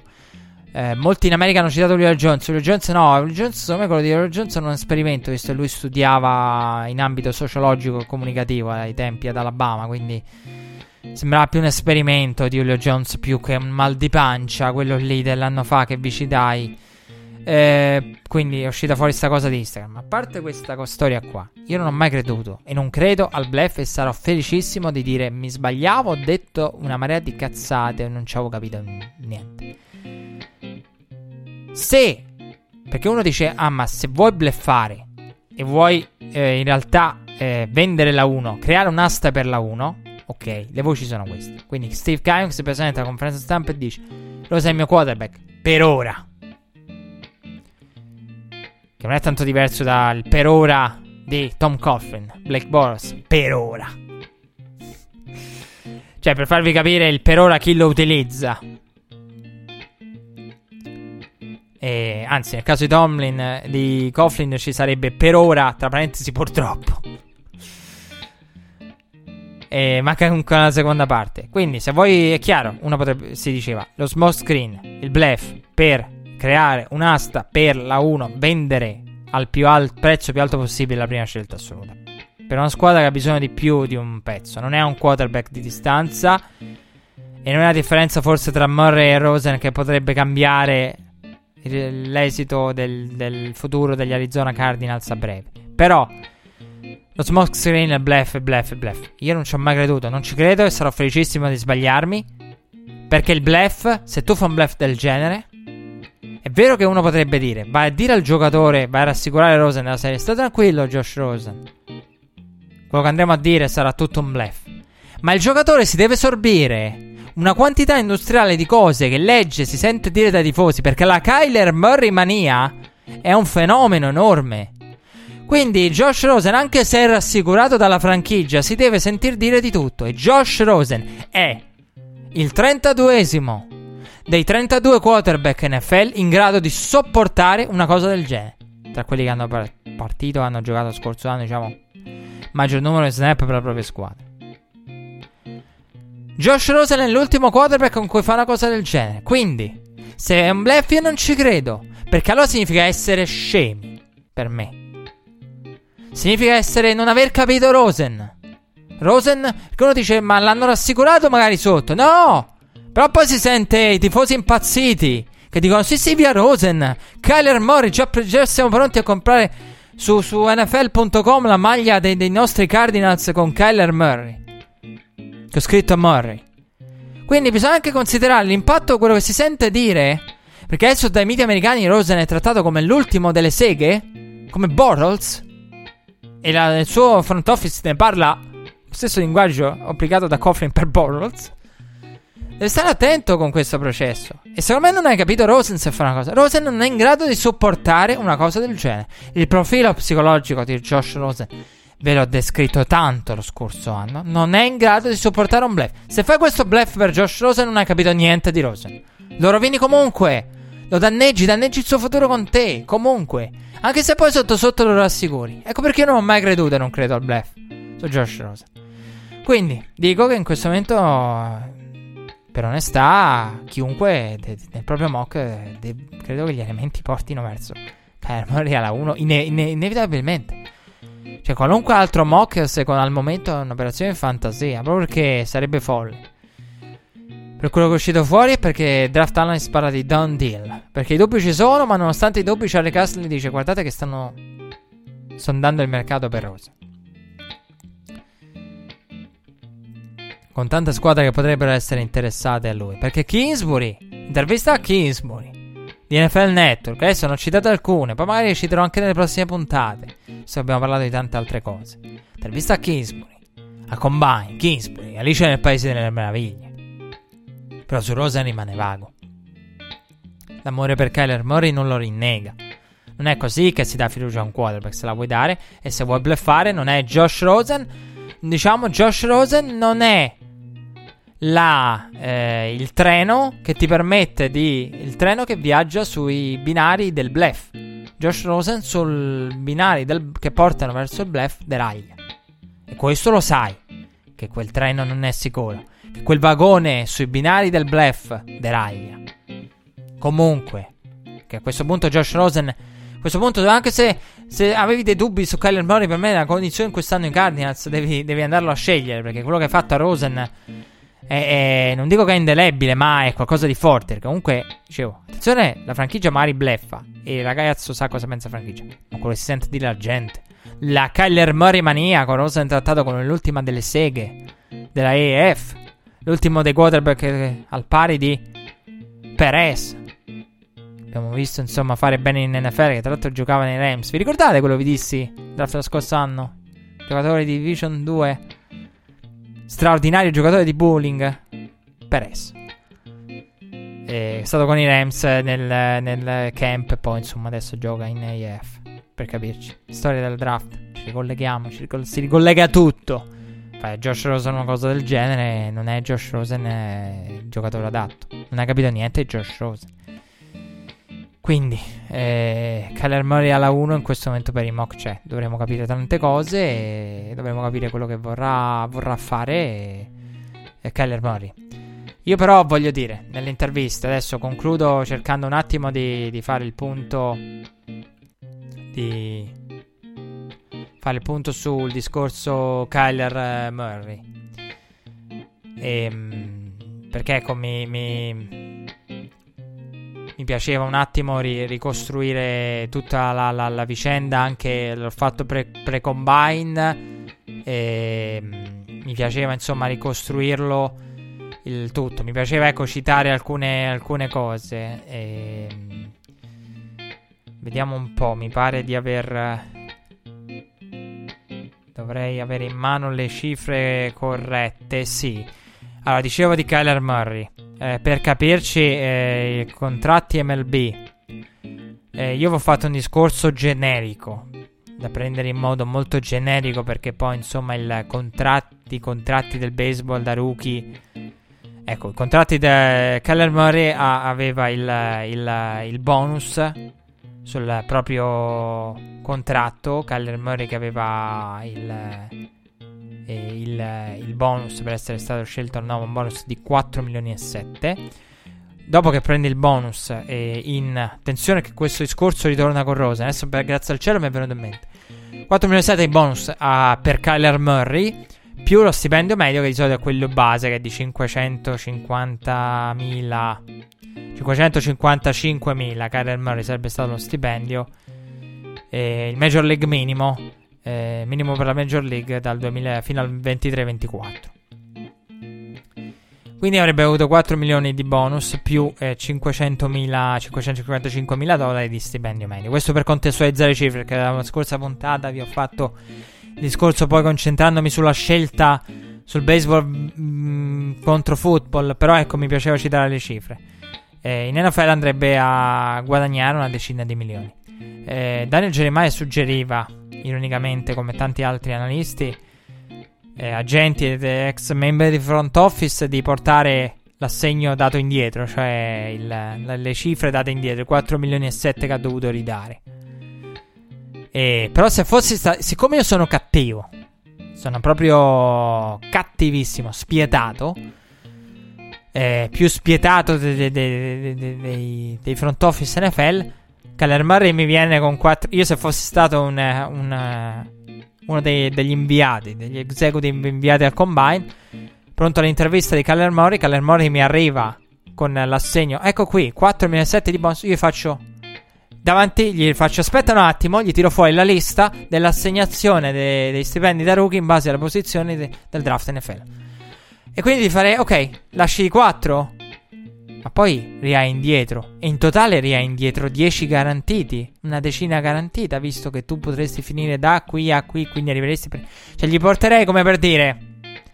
Tu mi fai vedere i 4 che dai, io ti faccio vedere... In... Quindi, e gli direi, sostanzialmente, sarei capace anch'io. Cioè, stai rinunciando 4 per averne 10. Quindi il fattore soldi che Murray rinuncia, io non riesco a vedere parte del commitment perché eh, rinuncereste 4 milioni, a 4 milioni e 7 per averne 10? Io sì. Anche se poi magari 10 arrivano diluiti e distribuiti. Perché anche in NFL c'è questo fatto del bonus. Josh Rosen, i Guardians hanno pagato tutto. Josh Rosen rimane a praticamente una manciata, circa 2 milioni e qualcosa, di stipendio. Perché i Cardinals hanno pagato tutto. Quindi chi va a prendere Rosen è un affarone. Rosen è un affare che capita una volta al secolo. Per, eh, perché costa 2 milioni? Perché i Cardinals hanno già pagato la parte anticipata, quindi c'è da pagare solo il restante di stipendio. Questo mi è venuto in mente citando le cifre di, di, di Kyler Murray. Quindi, ehm, cioè per dire, il, i signing bonus per, eh, per capire, Lamar Jackson 5 milioni di bonus. 9 milioni e mezzo totali dai Ravens. Per dirvi, parliamo di uno che ha chiuso il giro. Quindi ecco, questo per, eh, per, capire un po' il discorso Kyler Murray, che avrebbe dovuto, sarebbe rimasto a queste cifre, poi insomma c'è l'arbitration in cui si fanno le offerte al buio e l'arbitration sceglie tra le due offerte, offerte realistiche, si riesce ad alzare magari lo stipendio e poi vabbè, diciamo il discorso baseball ci stava perché poi 330 milioni, 13 anni, senza opt-out, senza no trade. Con no opt-out, no trade come clausole. Eh, Bryce Harper, beh, 130 milioni, 25 di valore medio. Voi dite sì, è un Cousins. in pratica. È un Cousins per 13 anni, però.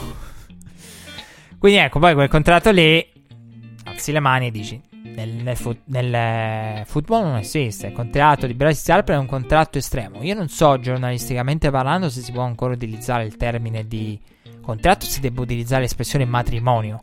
Che 13 anni, no trade, no opt-out, tra l'altro chiesti dalla gente del giocatore. Però ecco, mi, piace, mi piaceva citarlo Bryce Harper non tanto per uh, nel discorso Kyler Murray, ma perché è un qualcosa che non, non credo che rivoluzioni gli sport americani perché l'NFL è un'altra situazione, cioè l'NFL si discute di altro, cioè l'NFL discute del franchise tag ma si può discutere del contratto da rookie che in alcune posizioni dei running back dei, dei, dei, dicevo prima del contratto da rookie parlavamo insomma dei rookie e il problema con il tag il problema è che è che guadagna poco troppo poco running back nel primo di contratto quando il contratto di un running back gioca meglio di solito è il primo quindi in NFL si discute di altro, in, in MLB siamo ad altri tipi di discussioni. Però ecco, per farvi capire, 330 milioni, 13 anni, è un matrimonio. No opt-out, no trade. E, però mi piace perché chi ascolta Redflag ha sempre sentito parlare, no, io ho sempre fatto il discorso del per me il contratto è una scommessa, no? Io come ve lo feci con, Bra- con sì, Bryce eh, Harp. Ve lo feci con Des Bryant. Il contratto è una scommessa, si scommette l'uno contro l'altro e poi si vede chi ha ragione. Io scommetto per durata, per valore, tutto qua. Quella Bryce Harper, se ci pensate che cos'è? È la scommessa ultima. E la scommessa ultima è l'estremo, è proprio l'esempio estremo. Cioè si spinge verso il limite della, del, della discussione contrattuale si, si, va proprio al limite con il contratto di, di Bryce Harper. L'estremo l'estremo di Bryce Harper che ti fa dire siamo proprio all'estremo della scommessa estrema. Si scommette su 13 anni senza al momento in partenza via d'uscita. A differenza degli altri contratti, Machado, Alex Rodriguez, Stanton, che hanno tutti l'opt-out.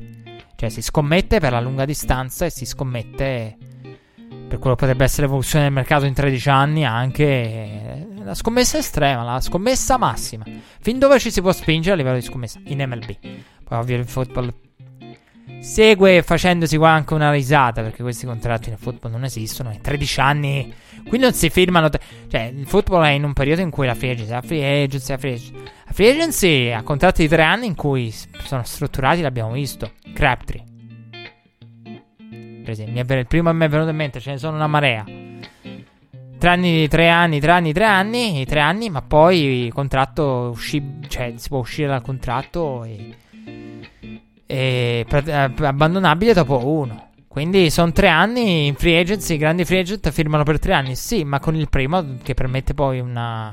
Con il primo bello pesante, ma con un'uscita dopo il primo, diciamo, abbastanza abbordabile e sopportabile. E quindi li parliamo di 13 anni, 10 anni. Altre durate che nell'NFL non arriveranno mai. Perché va al di sopra della carriera di, di alcuni dei grandi giocatori nell'NFL. Hanno giocato 13 anni, il contratto 13 anni. Capite voi? Quindi ecco, si può seguire con relativo interesse, ma giusto per farsi una, una risata. Credo di aver detto su Kyler Murray, ecco, mi piaceva puntualizzare, il, ha preso i soldi dagli Ace, 4 milioni e 7, però arriva a guadagnare decine di milioni in NFL senza il minimo problema, con bonus che già lo porta, cioè rinunci a c'ha 4 milioni per prenderne 10 e passa sicuri. E adesso non so nemmeno quanto potrebbe prendere a seconda di perché il discorso Kyler Murray era riferito a se finisce al primo giro, adesso addirittura la prima scelta assoluta, quindi cambia anche il discorso. Io sapevo e vi ho citato le cifre che erano le cifre dei tempi. Comunque, senso è quello, lascia 4 milioni per prendere il doppio, il triplo, il quadruplo. E garantiti. Solo che magari un po' di tempo dopo, un po' più distribuiti. Chi è che non lo farebbe? Quindi io sono convinto che dopo questo combine, tirando le somme, Kyler Murray sia giusto che sia prima scelta assoluta nei mock. Questo è quello che emerge da, da questo combine. E... È troppo folle, è troppo spinta per essere un bluff e Rose non è il binario, non è il vagone che può viaggiare sul binario del bluff senza deragliare e creare casino. Appuntamento alla prossima puntata. E volevo ringraziare tutti coloro che hanno seguito questa puntata, ascoltato questa puntata. Volevo ringraziare il bellissimo commento di Lucas. Che in un periodo, diciamo, come quello della Super Bowl Week che vi raccontavo di, di crisi. Eh, fa piacere, insomma, sapere che eh, c'è chi segue e apprezza questo programma. E tra l'altro, ecco, in quel commento veniva suggerito del, dei social è un qualcosa che sto considerando da tempo, cioè come cosa può fare Red Flag per più che altro i social nel momento cui uno sbarca su Facebook eh, deve secondo me avere una promozione Facebook adeguata, altrimenti se deve avere la pagina Facebook abbandonata al suo destino, ecco quello è quello che non vorrei, visto che i precedenti, insomma, c'è stata magari una pagina Facebook abbandonata. Sì, ci sarebbero tante altre cose. Perché comunque, cioè, magari alcuni di voi che stanno ascoltando adesso stanno pensando: Io questo programma lo ascoltavo ai tempi quando andavo in onda sui social. È vero. Quindi c'è anche quello, sono varie opzioni che offrono i social. E quindi ecco, sì, è una cosa che sto considerando da tempo, soprattutto per l'uscita libera. E, è bello però sapere che piaccia Redflex, soprattutto perché è un cantiere aperto. State vedendo di puntata in puntata di parte di ciclo stagionale. In stagione abbiamo cambiato, io ho contato tre strutture diverse almeno dalle partite in modo dettagliato, partite tutte insieme, concentrazione su poche partite, concentrazione su più partite, su tutte le partite. Cioè, è cambiato anche il mio approccio. Ho detto, forse è meglio vedere per raccontare, è meglio vedere Redzone. Forse è meglio concentrarsi in modo dettagliato con l'analisi più dettagliata su due o tre partite. Insomma, abbiamo cercato di. Poi abbiamo fatto un po' un approccio all'americana, cioè citando le statistiche, primo, quarto, secondo, quarto, come una specie di highlights scritti, come fanno gli show americani, però gli show americani sono giornalieri, quindi ha senso fare una cosa del genere. Noi occupava troppo tempo ed era noioso per l'ascoltatore. Noi abbiamo cambiato. È un cantiere a cielo aperto, Red Flag, in tutto e per tutto. Mi piace descriverlo così, quindi sono contento che piaccia, pur essendo variando, essendo un, un essere, un podcast mutante. E siamo arrivati alla, alla fine di, di, di, questa puntata. E mi pare di aver citato tutto. Poi della situazione craft parleremo bene perché c'è. Non vi preoccupate, non è che. Perso di vista craft. E mi pare di aver detto tutto. Del combine abbiamo parlato, di Carla Armari abbiamo parlato. L'appuntamento è per la free agency. Per dopo la free agency, quando arriveranno quando, diciamo, quando sarà il numero di firme, di firme importanti sufficiente, vedremo quello che avverrà. Forse dovrebbe andare subito. Domenica si aprono le, le negoziazioni il 10, 13. Primo giorno della free agency. E nel mentre troverete, lo ascolt- ascolterete il podcast e probabilmente sarete già arrivati a questo punto con Antonio Brown, nuovo giocatore dei o degli? Boh. Chi lo sa. Appuntamento alla prossima puntata. Grazie per essere stati con noi in questa lunga puntata. Tre ore con ritorno della vecchia rassegna stampa perché, come l'anno scorso, prima puntata di presentazione, un po' di discorso, un po' di, di, di approccio all'off season tranquillo. Poi si arriva al combine e bisogna entrare nella rassegna stampa, andare proprio a numeri alla mano della serie. Adesso si comincia. L'off season comincia a fare sul serio. Questo è un po' il tema della puntata. Appuntamento alla prossima con la free agency. Altro che se entriamo sul serio. Nel vivo della, dell'off season con la prossima. Appuntamento alla prossima puntata, come detto. Grazie a tutti. To the end zone and it's intercepted at the three yard line. Gilmore jumps up and grabs it. Miami running around, circling.